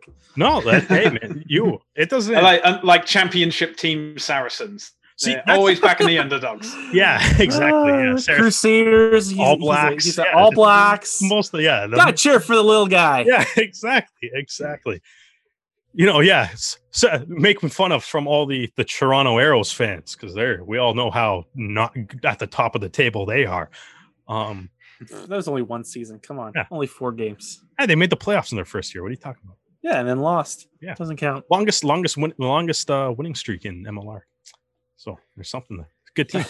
um, but okay, so I think, yeah, so I think Seattle will be to me. I think they're going to be a lot closer to the championship team than the tenth place team um this year. You guys, you kind of mentioned Dan. It's like not a whole lot of new additions to really go off of, but also not a whole lot of like departures on their roster either.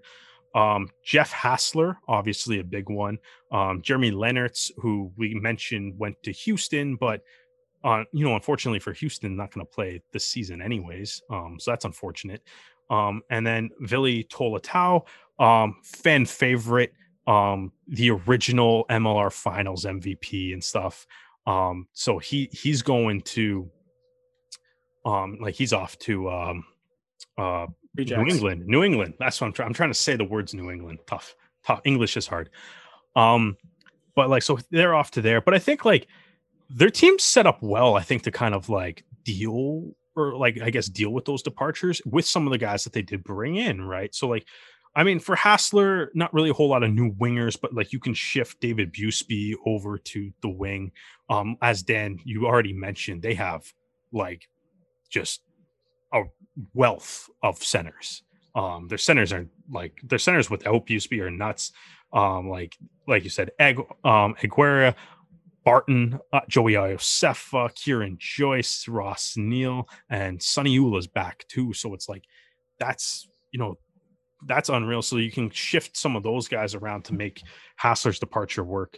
Um, so Busby likely goes to the wing with Staller um, and the Twins too. So um, and then you also have, I think, like Leonard's is gone, so you bring in Rhyno Herbst. Um, that's you know obviously you know he played the the Lions in Super Rugby, um, so that's a big time replacement for him.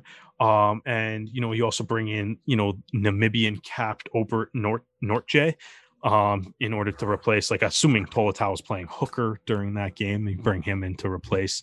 Um, I know he did kind of split some time between a couple different positions there.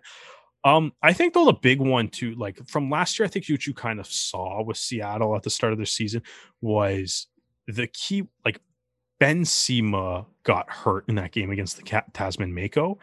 And I think what you kind of saw was it was like maybe that was a bit of an issue for them with like fly half depth as like what happens after when Cima goes down, because when was in, um, he was literally perfect. Didn't miss a didn't miss a kick all year um, 13 from 13 over that short season that he didn't play every game in.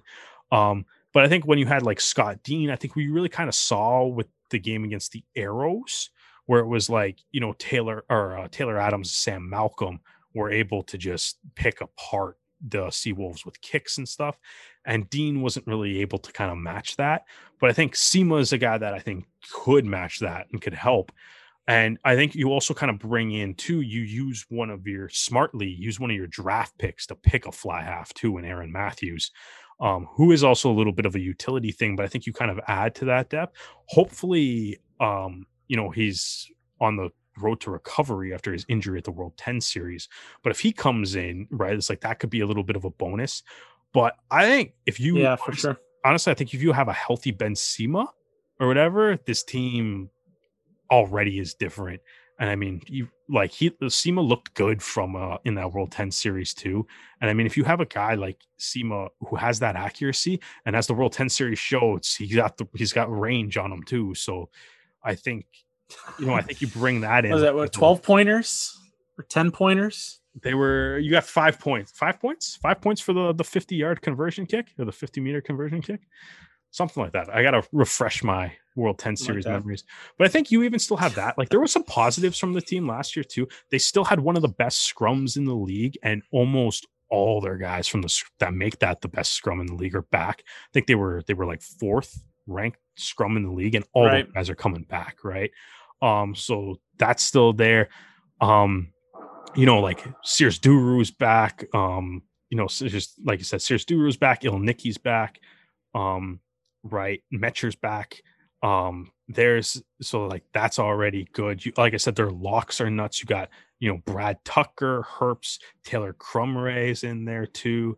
Outside backs with like Nakai Penny, who I mean, like hope like we gotta hopefully like he's got to use this season to be like this is give me a Canada jersey like this has to be like Nakai Penny's like you're writing this is your like your cover letter and your resume to Rugby Canada this season to be like give me a jersey. Um so right. like I, I I think like honestly like front to back they're still good. They're healthy. Devereaux Ferris, nice little addition.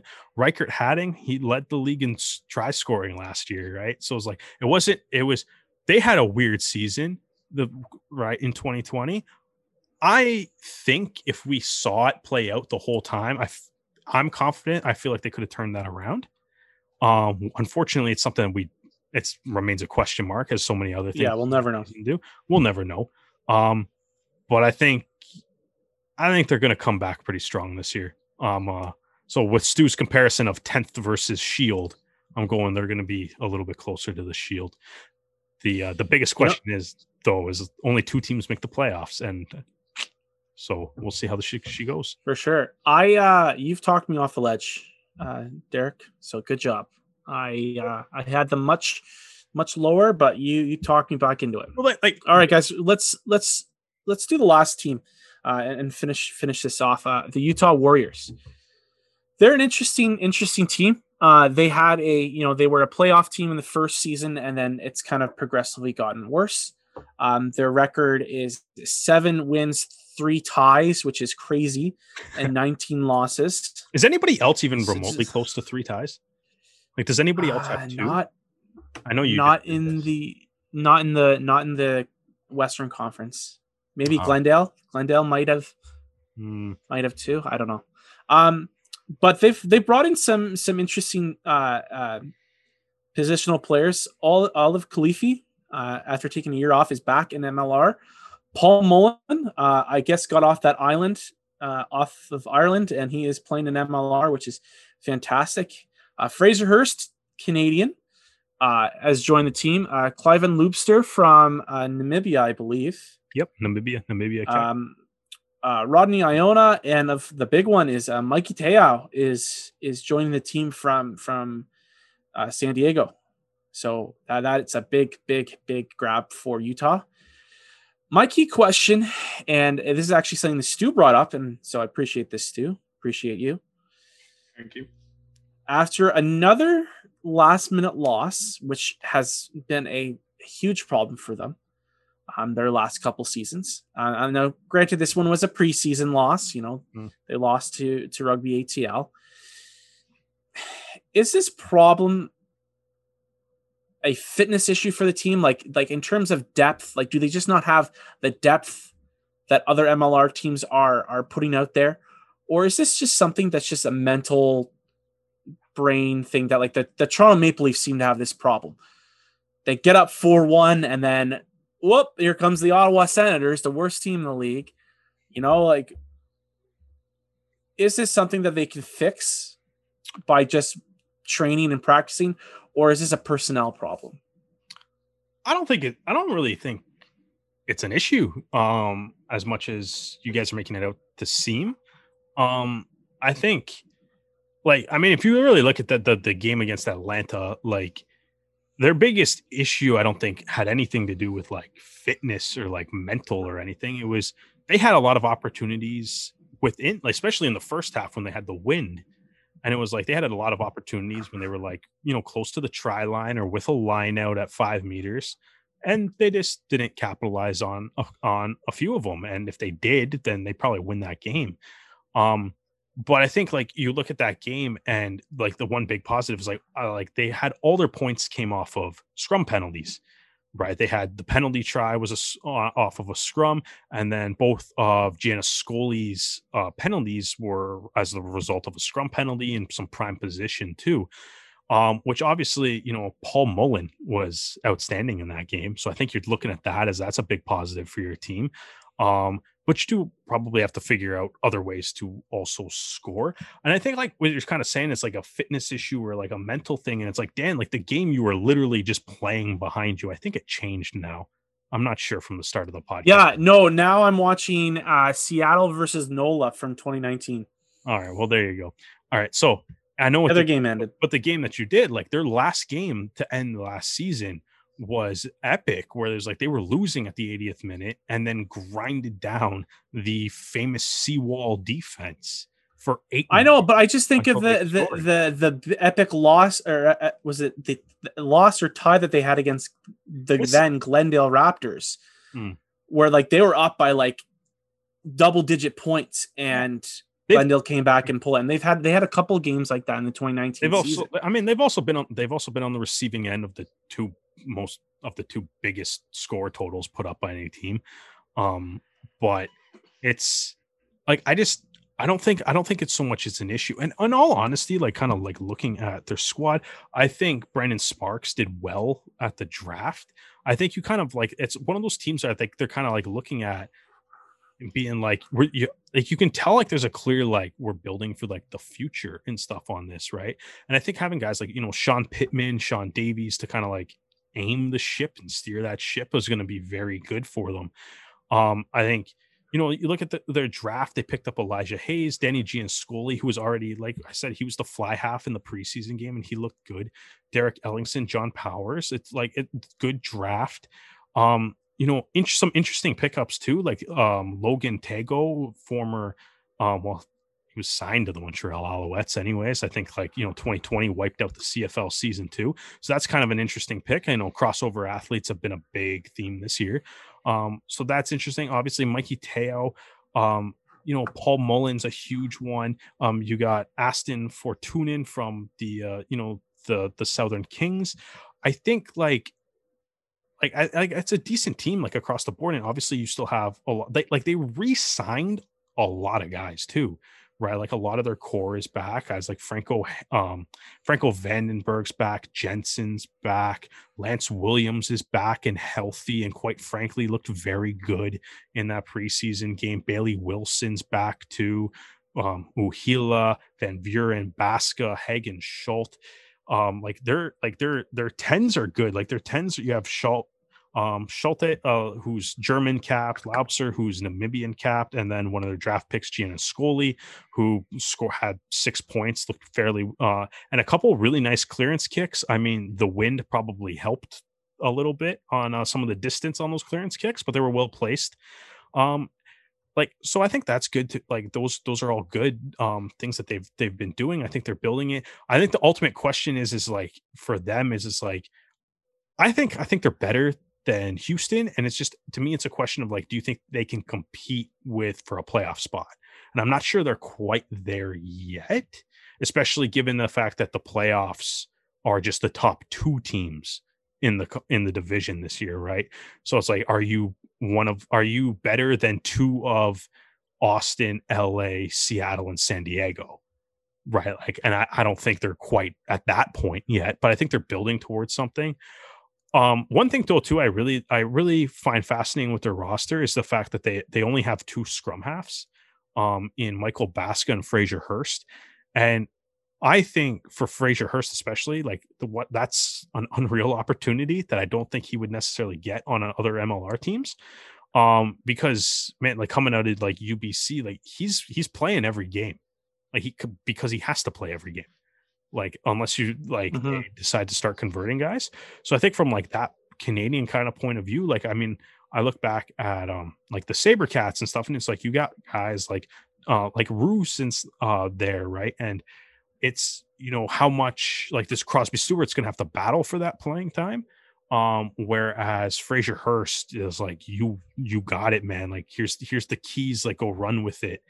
Um, so like it, it'll be um I think that'll be great for him. I can't wait to kind of see what he does um uh this season. And like, you know, I uh, I did I did like what uh what I kind of saw from him in um the preseason game. So um, you know, best of luck to him, man. I hope like because he, he's in a great situation, just kind of develop himself because you know he he's on a team where it's like he's he has to be the guy, which you know could could be a really good thing for him. Especially also too like Sean Davies is there as your coach too, so that's going to be a big help for uh, scrum half development as well. I'm going to actually go the other way, and I'm going to say that there's been a I don't know if it's like been a cloud or there's been like a voodoo curse or a hex over Utah. But going back through all the games they've played, the only time they've scored consecutive victories was in the 2019 preseason against Life West, and then the following game against the New England Free Jacks. Yeah, even uh, Every, even in the year before when they made the playoffs, they didn't they didn't string together two wins. Nope. Oh wow. They had even in 2018 where they had like a few exhibition games, they uh, beat Austin, they beat Houston twice in 2018, but they they did get losing bonus points, and I think that's what was able to get them into the playoffs. Mm. But then they lost to Glendale in the uh, semi-finals. In 2019, uh, the only team they beat was Austin, the only team that lost every game. They drew against Glendale. They then lost the subsequent fixture by that huge margin we talked about. And interestingly, they drew against Seattle in uh, their penultimate game of the 2019 season, which They you know for a and that was Seattle in bit of a Seattle, time, eh? and that was in Seattle Yeah, as well. they, uh, Not many teams can say they have a win or a, at least a draw against Seattle away. So you know, credit where it's due. But then I'm going through it. There's a number of games where, uh, so Nola Gold, they lost 19 to 21. Uh, Houston, they lost 27 to 29. Even Toronto in um, their fixture in May, they lost within a losing bonus within seven points. These are games that, you know, could have been easily Utah's to win, but you know something just wasn't there in the end to give them the points advantage. Mhm. And the team that they beat in 20 the only team they beat did beat in 2019 was the team they tied with in um 2020 which was Austin but then they got a victory against New England and then of course that big victory against Seattle to end the season with but and and this has been an issue I think when it comes to things like momentum is that Utah have not been in the position where they've won a game and then won the next game, and they've never been able to build that momentum, which has then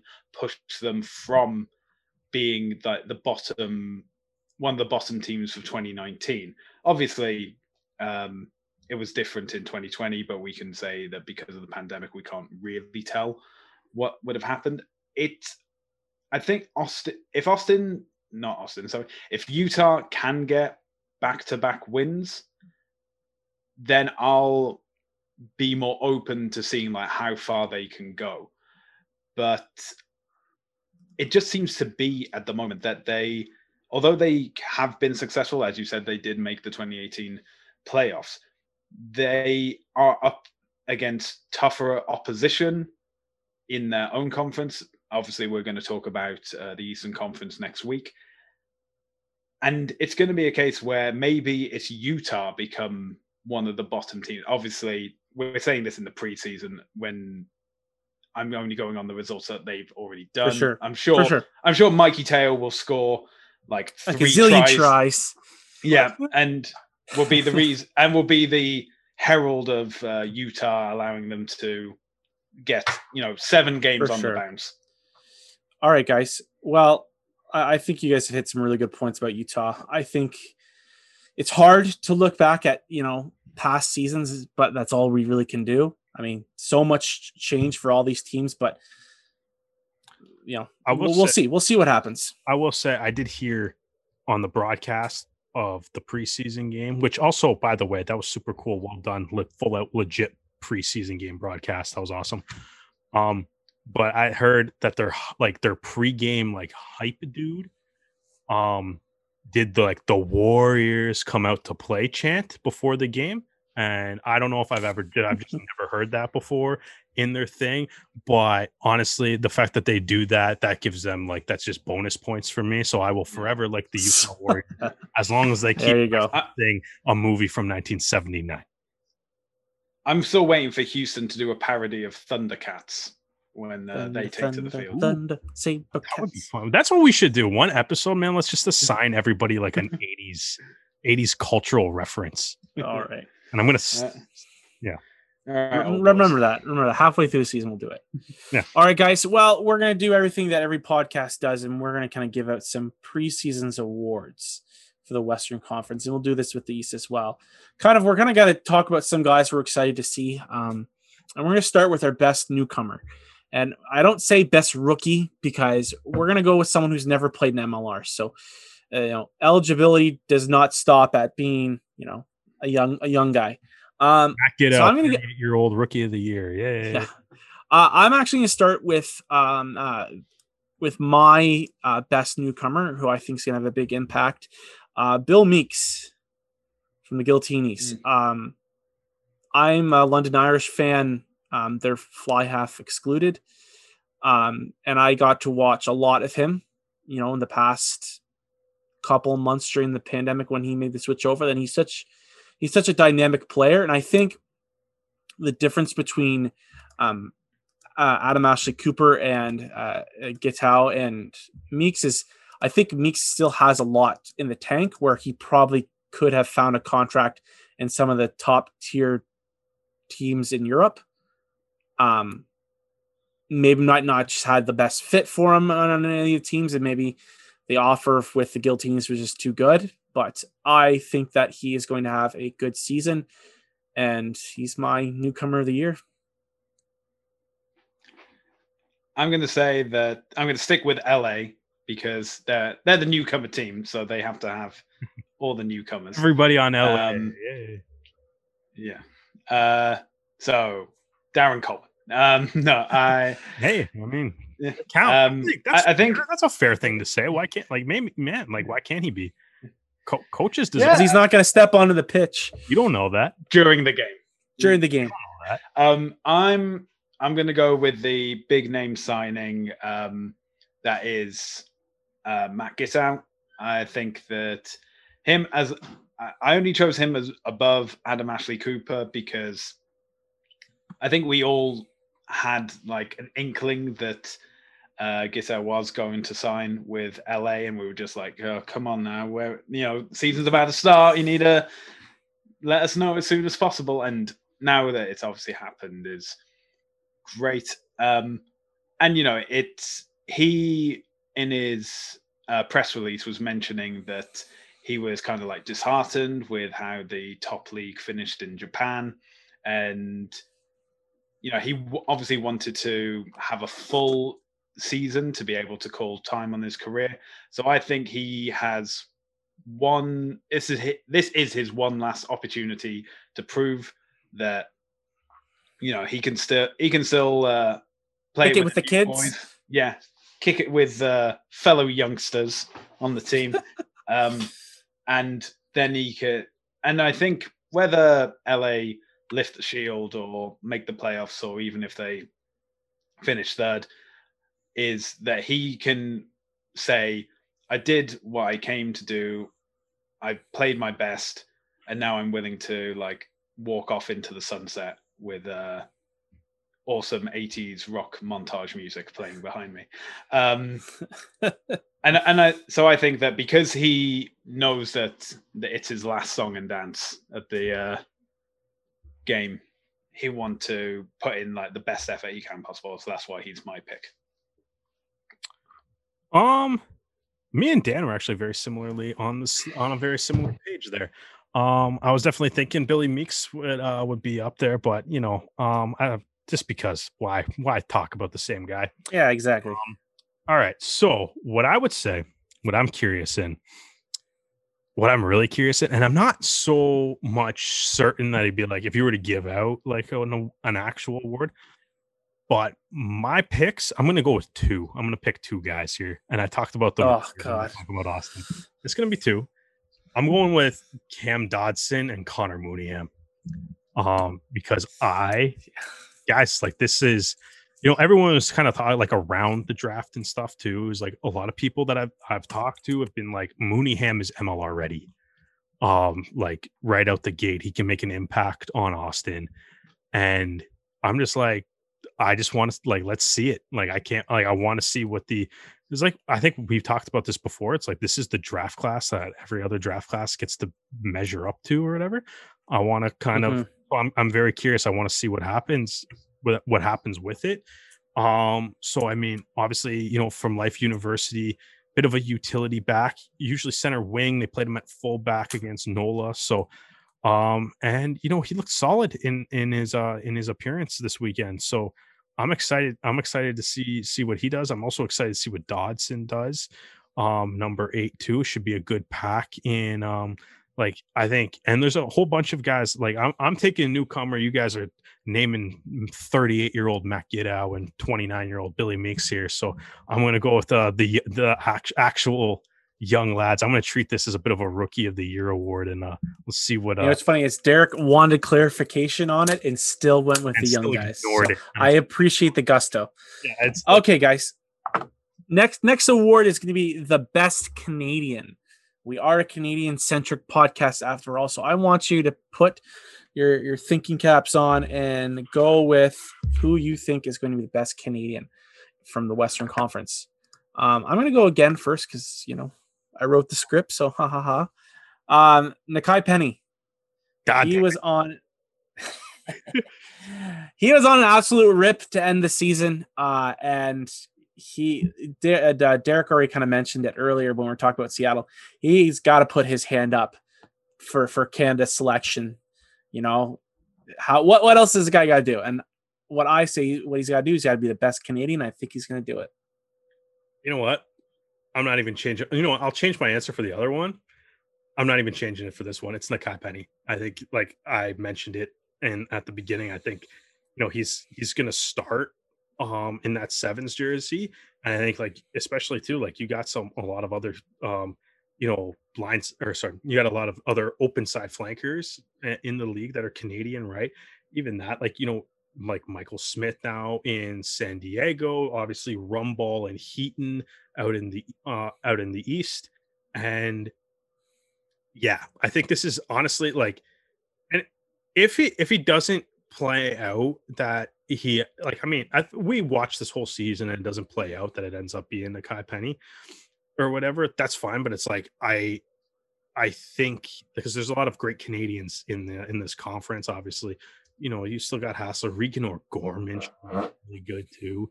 Um, obviously DTH van der Merwe, he's pretty good last time I checked. So I mean, I don't see why he wouldn't be in the running for this. Um, and even like some teammates there too, like uh uh Sears Duru and uh, but like to me, it's like this is the year for like Nakai Penny to be like like force it like don't even be like it's not even a question of whether or not like you should have a jersey or whatever. It's like force force it upon Kingsley Jones to be like, hey man, like you can't ignore this anymore. I'm so I think it's Penny's year. I think he he looked outstanding in the five games last year. Um, I think it's it's his time to do it. I hope I hope he lives up to it. Um, I yeah. All right, I, I can't. Even, I'm not even going to pretend to not agree with Dan on this one because that was my pick right, right away. Nakai Penny. Hmm.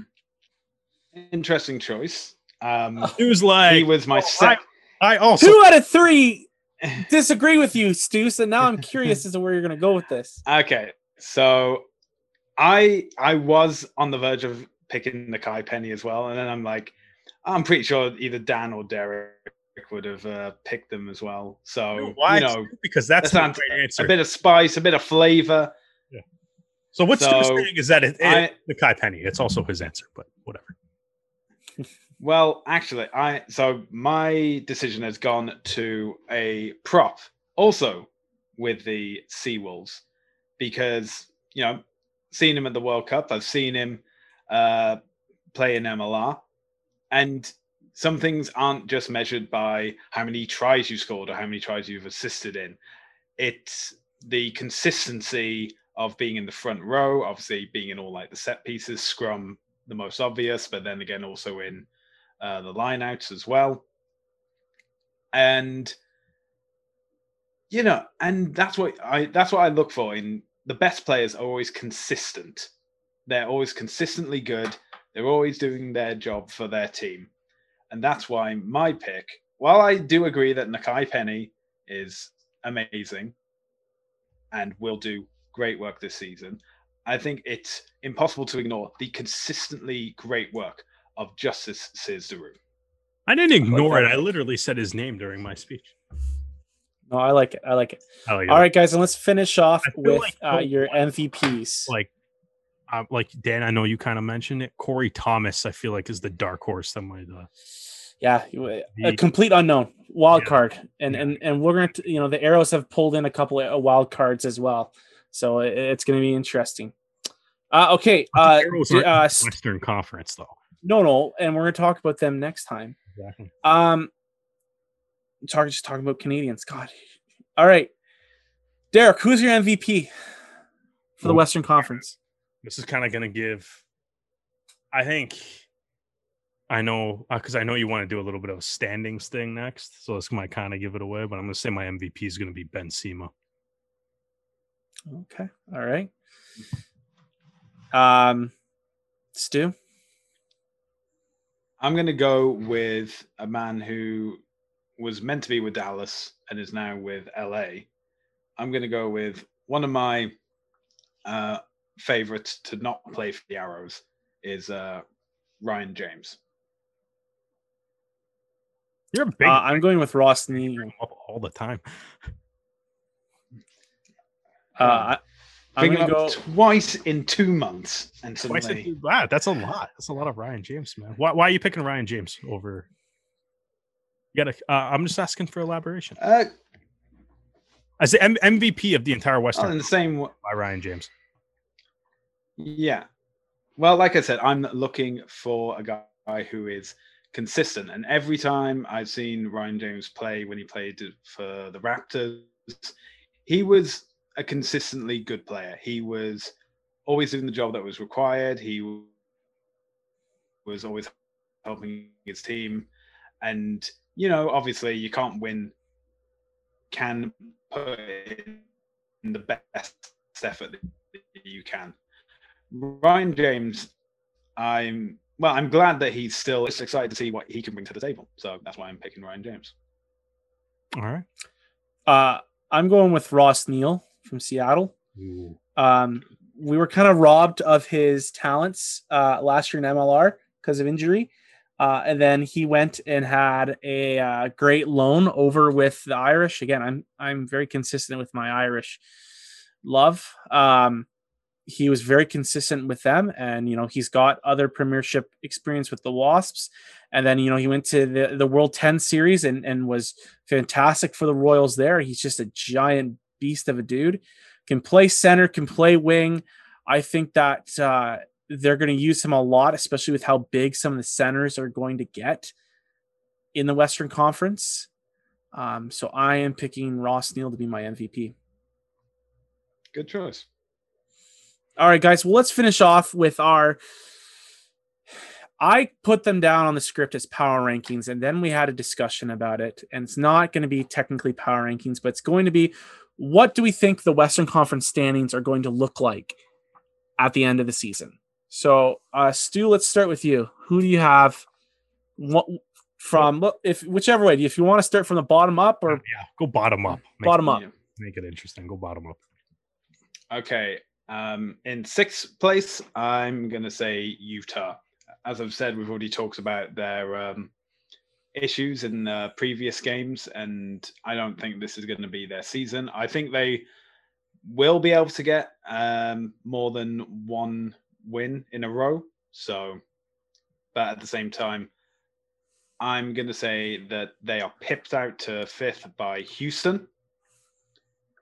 Then I think the gap between first and fourth will be down to a matter of points compared to fifth and sixth. I think it'll. I think the entire Western Conference is going to be much closer than 2020 led us to believe. So I am going to say in fourth is Austin. And now this is going to be my controversial pick that in third and missing out on the MLR Shield is Seattle. Uh, second, I'm going to say it's the New Boys. It's going to be Los Angeles. And then first, even though they've had a few changes, I still see the consistent work ethic being shown that San Diego will host the conference final for the Western Conference. All right, all right, all right. That's fair. Um, yeah, okay. This will be an interesting co- conversation. All right. Um, I think I'll kind of go. I'm kind of going the same way, to be honest. I'm going to go, or somewhat similar. Eh, Not even really. No, not similar at all.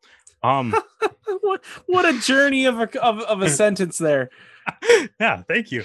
Um, I say six Houston, five Utah, and then I'm kind of with Stu on the idea that I think one to four will actually. I honestly think one to four will be pretty tight. Um, Oh yeah. I'm gonna go though. I'm gonna jumble this order up to make it a little bit more interesting. I'm gonna go. I'm gonna say in Austin tops Mm-hmm. the conference. Okay. I'm gonna go Austin, and then I'm gonna say healthy Ben Cima. Seattle comes back and gets second because they've never been the they've, as you mentioned they've never been the top team, but I think they'll get that. And then no particular order. I think it'll be tight between San Diego and LA, and they'll battle for that playoff spot. But I'm gonna go with like I feel like like Seattle. By the way, I'm thinking like Seattle makes the playoffs by like like a couple of points. Like it's not going to be Yeah. like there's not going to be like a huge There's going to be no gaps. It's going to be tight. I think it's going to. I think like remember like the remember what the standings looked like in 2019 when it was like we go into like the last day and it's like there was like five teams. Winning, you're in. Like, there was like five teams that could make like the last two playoff spots or something. It was nuts, right? I feel like yeah. Yeah. I feel like you might see something similar. Um, but I'm gonna go if I have to predict it, I'll go with Seattle and Austin make the playoffs. And then I think that's the one thing, like I said, like this year, man, it's like you're gonna have legitimately good teams missing the play. Like you have Miss to be, you have to be a yeah, you're gonna have legitimately good teams missing the playoffs. And I mm-hmm. think like I think I think in for me, I think like saying Seattle's gonna make the playoffs is a little bit of like a little bit of like the emotional pick, which is kind of like crushing a little bit of the analytical part of my brain. There's a little bit of like the heart kind of crushing the brain a little bit. I think like like they are the champs, and I think in a weird way, I'm like I f- have a feeling that it's like I just I don't know. I have a feeling they're gonna make you rip the shield out of their hands this year. Like I don't think they're gonna just kneel Yeah. it up. Um, for me, it's six Houston, uh, five Utah, four LA, three Seattle. I don't think that they're making the playoffs this year. All right. Well, I have faith. Two San Diego, and top of the table is Austin. I think that they've got a combination of the new guys coming in that are going to provide a little bit more power to their punch, but they have enough consistency from the last couple of years from some key positions that are going to keep them to the top. Drinking the Giltinis, I feel confident in this decision. Everything else, like I think oh. that you can switch Utah or Chicago and Seattle pretty easily. LA, I think, has a chance to sniff in there, but I'm pretty confident in this decision. I am also confident, but I also realistically fully know and I'm fully prepared for Houston and Utah to make the playoffs. fully prepared. I don't know, but They will. They, they, all right, guys. And Austin Well, was that's probably that's the most likely outcome based on what we just said. You know what's Yeah, great well, is you can bet on you can we're- we're hopefully bet on cursed. by now. So don't listen to anything we said. Probably pick Utah, Utah, Houston, make the playoffs. Austin's going to finish last again, um, based on the fact that we just picked the exact opposite of that. All right, guys. Well, that was that was a great recap, and uh, we will be doing the Eastern Conference and focusing on the Arrows next week, right before the season starts. Um, if you guys want to listen to some of our player interviews, uh, it's been a, been a fantastic little journey leading up to 2021. So feel free to go back into the archives and listen to some of our interviews. And uh, if you want to give us a great review on any of the podcast platforms or on YouTube, you know, feel free to. And we love any of the support that you guys can give us. And you guys have done a great job with that. And gentlemen, we are like, I can, I can smell the new season. It's, it's almost there. We're so close.